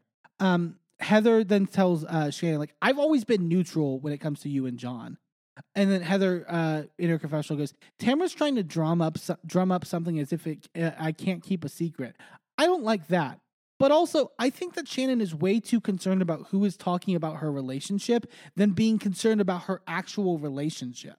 hmm So, but at, so at least this is, isn't. Now, now that I'm reasoning, through, Heather's not being completely honest. I will say this because I remember because at Cut Fitness or not at Cut Fitness at the boxing uh, thing, she was saying it there. Like I thought Shannon and John seemed great together. Like they seemed like they were good. And now, what I will say, I'm re-reasoning with myself. She that could be just just something she's doing on camera to like being a good friend to Shannon, right? right as you do. And maybe maybe what we're seeing here is like her realizing like, oh wait, so everyone's talking about this now. So maybe the best thing is to be honest. Well, I mean, it's one thing to try to keep the the cat from getting out of the bag before it's out of the bag. Right. But once it's out of the bag, it's like, why are you pretending the cat's still in the bag? Exactly. So it's like at this point now that it's become such a thing, It like would like I would- don't like that I'm being centered in it, but like right, now we can all be honest about it. right. You know. Like and and again, she's not going to shit on them. Like she's not going to speak against them, right. but she will speak about it. Yeah. And Shannon then goes, Now I'm going to have to talk to John about this. And he's going to say, You know how private I am. And when we fight, it's devastating to me. Shannon keeps saying this about like being worried about telling. This is where I'm like, okay, maybe they are right about John. Because like she keeps reiterating this idea of like, I'm going to, being worried about telling John and about his reaction, etc. And about how the fighting is like when they fight, it's terrible but we're still good. I think that's leftover trauma from David. I can't tell. I thought that way too originally, but now I can't tell. Like now it's like Well, and I also like it's been who was it that recently said that John is actually a camera whore? that apparently comes up next week. Oh, that was in the preview is where I saw Preview that. for next week uh, with Heather. okay, so but Heather's the one that says it? Yeah, because Heather one because Shannon reiterates also that like he's he's very private, and at one point Heather literally goes, "He's not private. Stop saying that." So, I mean, to me, it seems like Shannon wants it to be private because last time her relationship got put on the front burner, I don't think she everything fell apart. Yeah, I don't think she wants any scrutiny. And I think like that does frustrate me to a certain extent as a viewer as well because it's like we should see the honest realm of your relationship and part of but it's also frustrating for me in the sense of like I've always said I feel like they are a good couple together But my now I'm wondering like, is it just presentation for cameras? Right. Are they just showing the good sides of it? Right. So like that's the that's the frustration. Um, But then again, also just I think last week or the week before, we were just defending Jenna Lyons and her girlfriend for not wanting her to be on the show. right, but at least be more explicit with it. Yeah, I mean, at least they're like, this is a boundary we're putting up. We're not talking about the relationship. She will not appear on camera. Yeah. Period. End of story. That's what we're doing. Because I am like when she does say like, "Oh, he's private," I'm like, "But we've seen him on the show." Like, Right. So it's like, how private is he really? Right. Um, Heather reaffirms what that what's you know gets put in the vault stays there, and tells Shannon like, you know, some of these girls are very specific uh, to me about you not having a good relationship and hiding it. They like it's not vague; it's very specific stuff. hmm Um, we go back to and Emily's telling the girls that Shannon told her that John had got and her had gotten this huge fight, and he had basically left her at Nobu. Which I was like, okay, well, Tamra did say at cut, uh, in like episode two or whatever, like that Shannon and John get in fights, and like Shannon, like John will like leave Shannon places, so it's like kind of recurring, and that could be collaboration, but it's like you Yeah. know um, Heather basically says like, you know, I'm not taking the full fall for something I didn't do. Tamra then asked G- uh, Emily, so did Heather talk to you about Shannon's relationship? And Emily says yes. And then Tamra asks Gina the same thing, and she says yes. Which He- is bullshit because Gina, like, we see it happen. Heather did not talk to Gina about about that. Gina talked to Heather about it. Right, but that was on camera. Gina's claim Gina's claiming o- off camera. Gina is claiming the same thing that ha- Emily is claiming. And but- Receipts are shut the fuck up at this point. well, Like, that's the thing. But that's the that's the beauty of it. There's no receipts because it's off camera conversations. well, then it doesn't need to come on camera.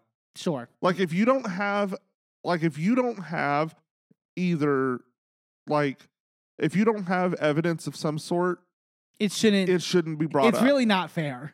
it's really not fair because you can say anything happened off camera. Yeah. Again, much like the Courtney thing of being like, well, Kenya did this off. It's like, great, we have no way to validate it. Um, Ke- uh, Heather then hears this though and goes, "What are you whispering, Tamra?" And then everyone just turns around. I found this so funny because we're meant to believe that Shannon and Heather have like removed Yeah. themselves from the conversation and are over here having a private talk, right? right? Heather literally does not raise her voice. Yeah. She just turns her head from talking to Shannon to ask Tamra and what Tamra was being quiet and whispering. so like- it's like you're right there. Yeah. Like I think sometimes we forget that when they separate and have two separate scenes going on at once, they're literally like back to back, Right. Trying to have these separate conversations. Yeah. Like that was not. It was right there. Tamra goes, Did you talk to Gina and Emily about Shannon's relationship? And then uh, Heather goes, How about this? Did all of you all talk about Shannon's relationship? And Shannon goes, Shannon stops Heather and goes, Not gonna do this, Heather. Not gonna do this in the group. Like we're not we're not making this a group conversation. And then it's Em- already a group conversation, Shannon. yeah, and then Emily starts yelling at Heather that, that you know that's not fair, Heather. Blah blah blah. And Heather's like, stand down. Uh, Gina tells Shannon like it's a concern, and Shannon goes, Gina, you know what? and then Gina goes, you're the one poking around in my relationship, Shannon. And I'm like, okay, like, uh, I get. I get why Gina feels that way, but that's just not what happened. sure. Gina goes, you were concerned about my relationship with Travis, and Shannon goes, the same way Heather was. And then Gina goes, then why are you yelling at her? like, like you're mad at Heather right now. What are you talking about, Shannon?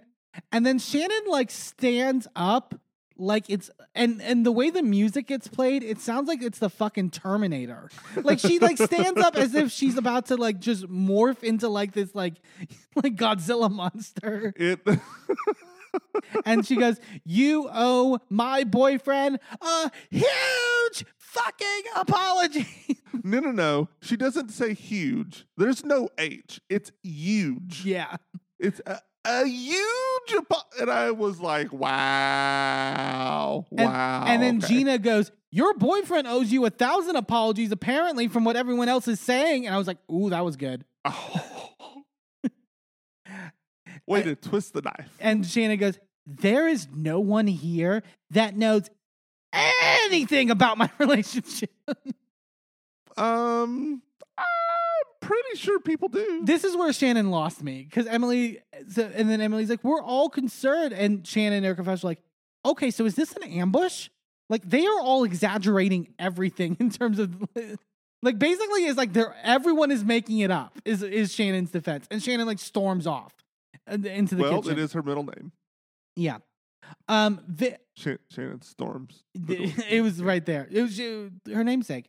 Um. Vicki. This is where I was like, when I said like Vicki usually doesn't have um good things with the new people. Mhm. This I thought was interesting. Vicki's talking to Jen, and Vicki's like, you know, as you get older, you know, you learn less gossip is better. And I hear it's been happening to you, to to Jen, and Jen's like, yeah, it's been really bad. And Vicki's like, I'm really sorry. And I'm like, oh, that's interesting that they're kind of bonding. well, but also like Jen, like But- Vicki being empathetic. But that now that I think about it, that makes sense.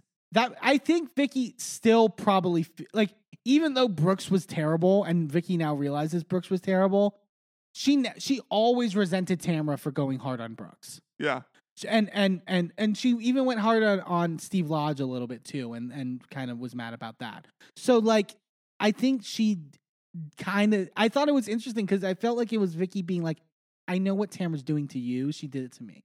mm-hmm. Like, so it, it was an interesting little dynamic there. Emily's trying to calm Shannon down in the kitchen, and Shannon's just like, "This is my life," and is like, just Shannon freaking out in the Gina outfit was just like so funny. It's it's always like that with these ladies. It's It's, a- the weird outfits with the really emotional, like angry screaming, and it's like I cannot take you seriously. It was giving the the '80s party that Yeah. Shannon. The- the was bunko party. um, Heather uh, is saying like it feels like em- Emily. Uh, uh, Heather's done with Emily and is like she just keeps fucking coming for me. I'm done with her. That's bullshit. And is mad at the table.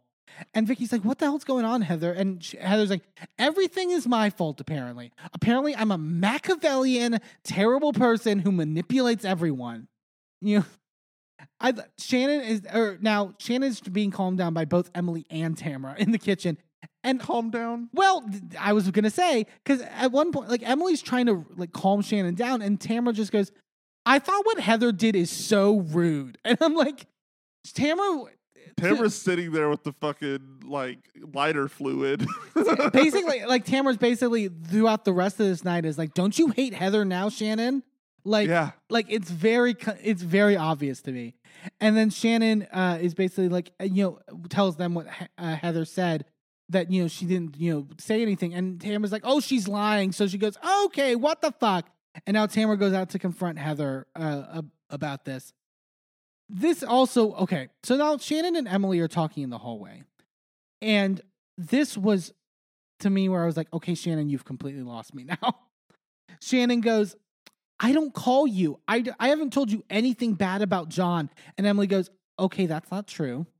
And Shannon goes, Two years ago I did. And Emily goes, No, it was actually a couple months ago. I mean, we went to Javier's and you told me a lot of things. And then there's like a long pause. And Shannon's just like, I, I, I, I, I don't know what I said. I, and I'm like, okay, maybe they are right that you kind of like drink and then like vent and then like don't remember what you said and then I almost wanted Heather to walk in at that point and go, "It was you." Yeah, it's like- it's like oh Shannon. Shannon, you're the one that told everyone. You're the one talking behind your own back. Yeah. And then we go to Emily's confessional and she just goes, From what she told me, I don't feel like he's invested in their relationship and I feel like she's wasting her time. And I feel like she can do better and I'm just going to leave it at that. Um Heather and then we then so again like Heather, we go to Heather's confessional and now they're just saying everything. Now they're just like, well, Shannon's like Mention it all. Shannon's gone full like we're all lying, so it's like we kind of just have to admit everything. yeah, So like Heather's saying in her confessional, Shannon pays for everything. The family dynamic isn't great. He's never slept over, and because John's kids in three and a half years. and like she doesn't go over there, and then Heather's like, I don't, I don't want to talk about it. like, but it's like, yeah, it feels it feels like now it's like where there's smoke, there's fire. Like you know, Yeah. and there's a lot of fucking smoke here. As is uh, Shannon's still freaking out, Vicki just walks back out and goes, "What do we gotta do to whoop it up around here? I'm thirsty." and then she goes to the fucking bartender and it's like, "Do you have like a Cabernet or something like that?" And he's like, "Well, I have the wine that I have."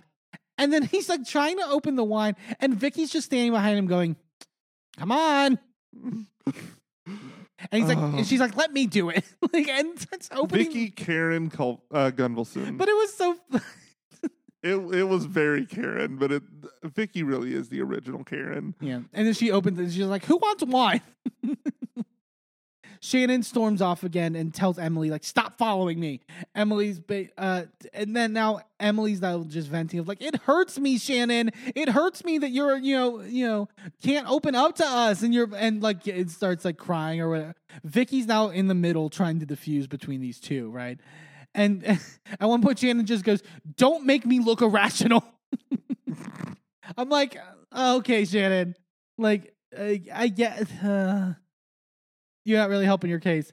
Emily's like, "Eh, you you just need to be honest with your friends. You know, just be honest so we can all rally around you. And at one point, Vicki has to be like, look, I, I just don't think she doesn't need rallying. Like, she doesn't need rallying. Emily's like, okay, Vicki, she doesn't need rallying.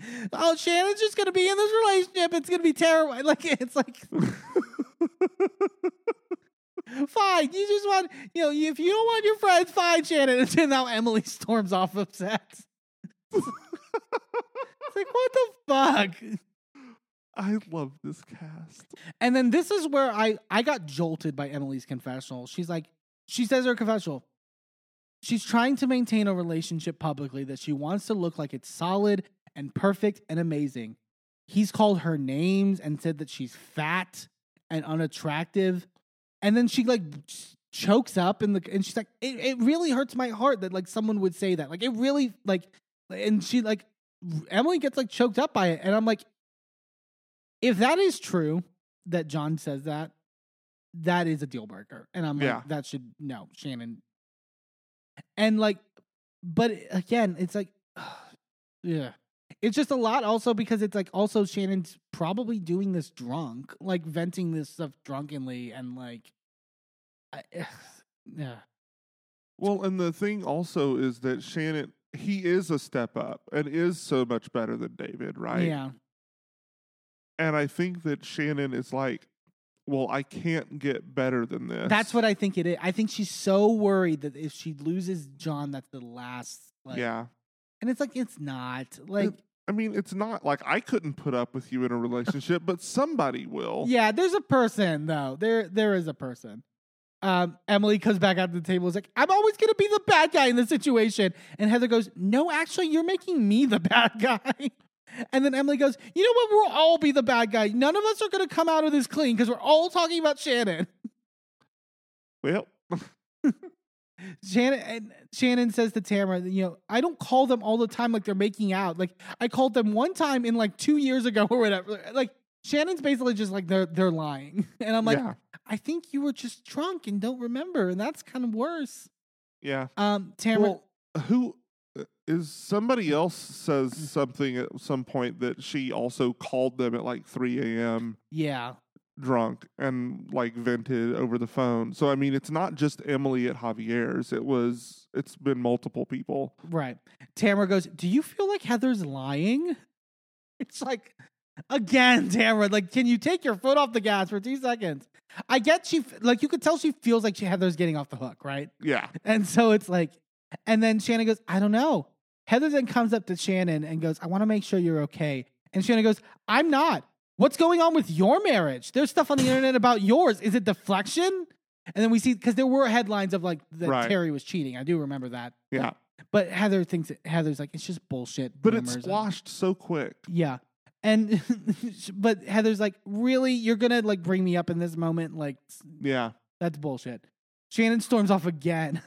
She goes, I don't have affairs. I don't have bad shit. I have arguments that paralyze me. And I'm like, that's bad shit. Right. I'm the happiest I've ever been. I have arguments that paralyze me. What? Just like, not, not just like we have arguments like couples. Like, it's one thing she would say if she was saying, we have arguments like every normal couple. She's saying, I we have arguments and it breaks me to my core. Like I just I Do you hear it? Like what you're saying? that's not okay.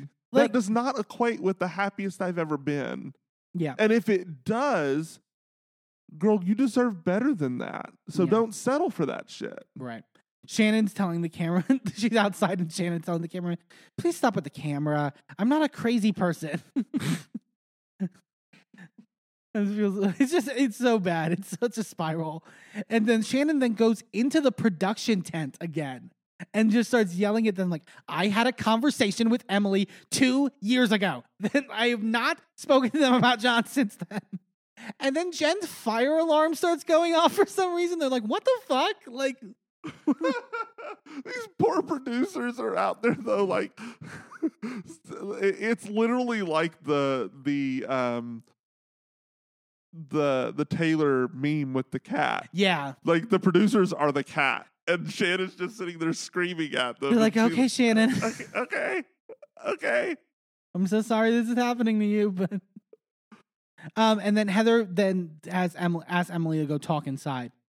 Heather literally at one point just goes, "What are you doing, man?" and Emily's like, "I'm just being honest." And Heather goes, "Believe me, if I wanted to spread shit, I can spread shit. I don't do that." And you know what? I think lately you're just looking for shit to be pissed about me with, and I don't like it. And I'm like, Heather has a point. Like, Yeah, because Emily has been like getting like very easily triggered by Heather for no reason. To where we've said it feels like a takedown. yeah. And Emily literally goes, You have a point. it's pretty obvious. Gina then joins them and she's like, you know, they get into like, you know, putting it on Heather. And Gina's like, I don't think we should get into semantics. You know, at the end of the day, everyone here has violated the vault. She says violating the vaulting. And Emily's like, I violated the vaulting. Like, you know. So now they've just basically like, I, it, if this was completely to set up Heather, now they're like, well, it didn't work. Now we're all being blamed. So now we have to be like the sympathetic, like, yeah, we all feel bad for Shannon. So like, you know, we all did it. like, and then they have to think of something else to this was an on. intervention, really. Yeah. that's how it's going to be repainted in the future. And Gina's like, you can't start chucking people under the, uh, uh, start chucking under the people that care about you. And Shannon like leaves in the van with Vicki and Tamra and storms off upset and stuff like that. And so that's the end of the episode. And it was, I needed a good chaotic episode like that. Yeah. Like that was really like so fun to watch and Oh, just yeah. like, just constantly moving and then. But and also like really shifting my perspective of like I think like I, don't think the relationship is good. Spoiler like like shocking conclusion. I don't think Shannon and John are good. Yeah. like it's probably more than just the simple and it makes me think it it probably is more than just the simple like John just broke up with her for like, you know, to let her down easy. There, there's probably a lot of stuff there. And Yep. and there's a lot going on and it feels like we're going to get into it more and more. But N- see, Shannon co signed that. Yeah. Seemingly, she didn't really make a statement. But remember- but she didn't denounce it either. But now it makes me think like, you know, the fight. Remember the fight a couple weeks ago that she had allegedly had with John at like a restaurant or something, Uh-huh. and got like kicked out. Like like a couple weeks ago it happened, and like But allegedly, like she didn't have a fight with John. She had a fight with his daughter. and she they wasn't didn't being get kicked, out. It was just closing time. and she's like, John released a statement about it, and I'm like, okay, but like, like it makes it seem it. I'm like, how much of it is you guys just protecting each other? Yeah.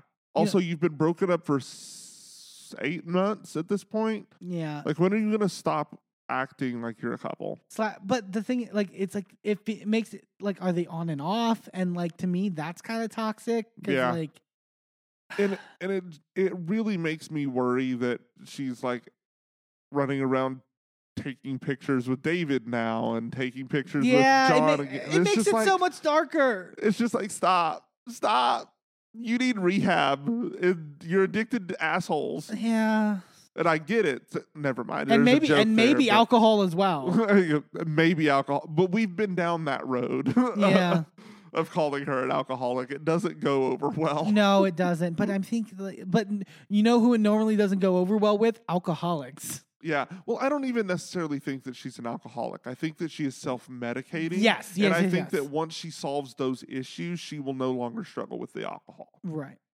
Yeah, that's my hope. that's I just want Shannon to be better because I love Shannon, yeah. and I'm like now this is making me sad. I mean, as as fun as it is watching the chaos, it sucks that it's a real person. Like if it this is one of the reasons that I love scripted television because you can have all of that, you know, fun, chaos, craziness without having the the guilt of enjoying it because that's a real person, Right. right? When it's just a character on TV, it's not a real person. That's an actor. Yeah. But I'm sure again more to come from this saga. OC is is giving us everything that we need right now. So Oh yeah. All right, let's get into these tops and bottoms. We got uh, Atlanta, we got RHONY, we got OC. What you thinking? Um, top for this week, I'm going. You know what? Undercover top. I'm gonna give it to not undercover top. You know what I mean. Uh, I'm gonna give it to Jenna Lyons. Well, we don't know. She might be a top, There we go. Um, and it would be undercovers. the- I thought she. I loved seeing her play a, the role that she played this episode with like carrying the bone about the Jessel Yeah. stuff and sort of maneuvering that way and playing innocent. Well, maybe not playing. I think like maybe she was genuinely innocent in that regard because I think she was. she's I, I mean because that's the it's she's convincing in that regard so it was it was int- like we said it when the season started where it was like it would be interesting to see how jenna's gonna fit in that role if Mhm. she's how the tropes of housewives are gonna impact her life and like where she'll operate and where she won't and i thought it was really interesting to see her play that role of the shit stirrer and Yeah. like the pot stirrer um i thought she was really masterful at it actually oh Uh, my god, how did you get that bone? I gave you that. Where did I get that bone? What do we? What do you mean? I just stirred the pot. Where did the spoon come from? the what? the plausible deniability of it all was just like really fun to watch. Um, so I'll give my top to her. My bottom, I'm going to give it to Drew over on Atlanta, and that sucks because I've actually been liking Drew lately. yeah, And I and but it's like this ever since this whole the Toya stuff. I'm like, no, like you're just falling into the trap that I didn't like in your first couple seasons, where you just Yeah. come off real fake, yeah. and it's like the lying. You'll just lie. You'll you'll just like outright lie no matter what, Yeah. and like, and be so adamant to where it's like there's no budging and there's no like copping to it and just like what eh. It's giving kid in trouble, and you're trying to adamantly deny so that you don't get like grounded or whatever. yeah and just go like to me it's like just go on offense yeah. like go on off even if it's against Kandi because i know like but just go on offense then like that to me is more compelling as a housewife than you doing this The problem is, is you. It's really hard to go on offense against Kandi because she just owns everything. sure it's really i mean the opposite of drew Like, what are you gonna do? Like, what are you gonna call her out on? yeah but i yeah it just was frustrating to watch because i was like i've been really advocating for you lately drew and it's like yeah it, Yeah. it went back to her bad tendencies um what about you babe what are your tops and your bottoms Um, I'm going to talk about my bottom first, and it is um someone from RHONY, okay surprisingly. Um, but it's not anyone that we actually saw on our TVs this week. It's Bethenny Frankel. oh my god so okay i want to talk about this unionizing thing i like we have talked about that we stand with SAG-AFTRA Yep. and we stand with the writers guild um and we you know we've heard you know this week that um you know they're joining with SAG-AFTRA yeah with the uh, this unionizing movement that Bethenny has started, which, like we mentioned earlier, it's a great thing. They should be unionized. They should be paid appropriately. They should have all of these things, right? Um, I just don't trust Bethenny's motivations, and I don't trust that she is someone who is going to, because she is so easily personally taken down um it drags the whole movement with it and it really delegitimizes it we had talked privately um offline about how about who we would think should lead this movement and it should be Kandi Yeah. like talk about someone who treats her workers properly, who knows what it's like to be on these shows for so long. It's not even just this show. She's had um she's had several spin-offs, you know, that she's done. Um so I mean clearly this woman knows what she's doing. Um but then we look over at Bethenny and she had her own you know reality competition show that never happened. which a lot of people have been coming out and being like, yeah, the contracts on that were fucked up as well. So like to to come out and say like you're for all this it, and also like being so like um I know she speaks Bravo was talking about it like her being so actively like suck it up to Uh-huh. people for all these years and like sort of writing for Bravo so hard and like All of a sudden now she's against Bravo because sh- there's no more milk there for her. Yeah. My thing is like because they claim they have anywhere from I've heard anywhere from like fifty to eighty names signed onto that letter or that or that are gonna join them in the thing with like accusations about certain things Mhm. and all that stuff. I need to see those names. To me, that's r- the names I think are really going to be telling in terms of what I think about this, and not just. And I'm not saying also people that were off the show. I don't think everyone that's off the show is bitter. I don't Right. think that's the case. But I can guarantee you what, what I inevitably think is going to happen, which is when we see people like Lisa Rinna on that list, when we see Raquel on that list, when we see, or sorry, Rachel, she's going by Rachel now. Um, when we see um fucking Brandi Glanville after all this whole Caroline Manzo stuff, Ramona. Ramona, when we see those people on that list, I'm gonna be like, I don't take this seriously. Yeah. I don't. Well, and the thing is, is that if she was really like motivated to get people taken care of, this is not. To me, this is a class action Yeah. That needs to separately. There needs to be unionizing. Right. The unionizing needs to be under the brand of not just Bravo Housewives. This needs to be reality stars. Period. Which I think that, from what I understand, that's the goal. Because I know like The Bachelor and like Love Island is being like looped into this stuff as well. But i agree. Like, in, it, it's set- there. That's why I'm like the, the grievances are the grievances. Like, and Right. and some of them are true, and some of them probably are not. Right. I'll, I'll be that, honest. but that needs to be separate because those are actual actions that you know whether true or not. Those are your accusations against NBC, Universal, Bravo, Right. um, and there's production companies, various production companies that have produced these shows. So that that needs to be a class action lawsuit. Right? That needs to be a separate thing. Yeah. If you have documentation of mistreatment, all of those things, that needs to be separate over here.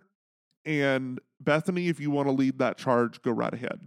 But the unionizing of reality stars and making sure that they are getting paid their residuals and making sure that they are because the whole reason that reality television took off was the writer strike in 2000 Yeah. And it was cheap. Like reality is very cheap to produce. right It's it's very cost effective in that regard. And, and then we had another writer strike in 2007 and lo and behold what happened the housewives Yeah. and then and that was also the same time that RuPaul's Drag Race started was like 2009 like right in the middle of that um that era. writer strike again and now we have another writer strike. So like we we need to be paying people. Like we need to stop like because part of the issue is that like when the when the companies the production companies have reality TV to fall back on they don't feel the pain of these strikes. Yeah. so while it is going to take from the ability of us as podcasters or like us as just people who consume media, is going to take away from our ability to enjoy things and do things. I think it's more important that we make sure that people are being paid right. And if that means that we take all TV off the air, Yeah. then that's what we do. Um, but I don't think that Bethenny is the one to lead this charge. I think it should be someone on the the along the lines of Kandi. She's got a lot on her plate though. Girl is tired. Yeah, and if any, I mean, with the way the production's been acting, I probably s- s- would have actual grievances in that regard. Honestly though, um Kenya might be a, a better option. Like she Maybe. does have she does have a small child and possibly a second child in the near future, but like she is very good at drumming up energy. We've seen what she did with that fundraiser earlier this season. Like she is good. Like she could fundraise for this. She could, you know, to have like a strike fund. Like I think she would be able to her and her and Kandi working together to lead this movement, especially with them still being on television Yeah, and still being contracted like i think i think that would send a clearer message and i think it would have a much bigger impact and honestly the two of them have much less in the terms of things in their like skeletons in their closet than bethenny fucking frankel right. like you should have known you were not the right person but she's never been self-evaluating No, she's yeah. never been That's not her vibe. self-aware Yeah. Anyway, that's my bottom for the week. What about your top for the week? My top for the week is also from RHONY, but it is current RHONY because we're talking about Brynn Whitfield. Yeah, this was Brynn's episode. Brynn was so great. Um, like between like yes, she was guarded on certain things, right? But number one, she eventually got there and she let us in and she is willing to show vulnerability, but she's also like incredibly playful and just funny and brings so much charm Mm-hmm. and just like brightness and like uh, it's just it's infectious. It's it's so good. Like you can't help but be gravitated towards her. Yeah. um so i just like we've needed her on our television screens for so long and i'm glad that she's here now um and we get to have her hopefully forever. Um she's she's fabulous. Um no notes just keep doing you Hey, thanks for tuning into this episode of A Gay and His Enby. Join us next time for more of our recaps and hot takes. And be sure to subscribe and leave a review wherever you are listening. And check us out on our social media at A Gay and His Enby on all the platforms. A special shout out to Shane Ivers, who wrote Pulsar, the song we use for our theme. I'm Eamon. I'm Merlin, and, And we're, we're out. out. This show is a member of the Sorgatron Media Podcast Network. Find out more at sorgatronmedia.com.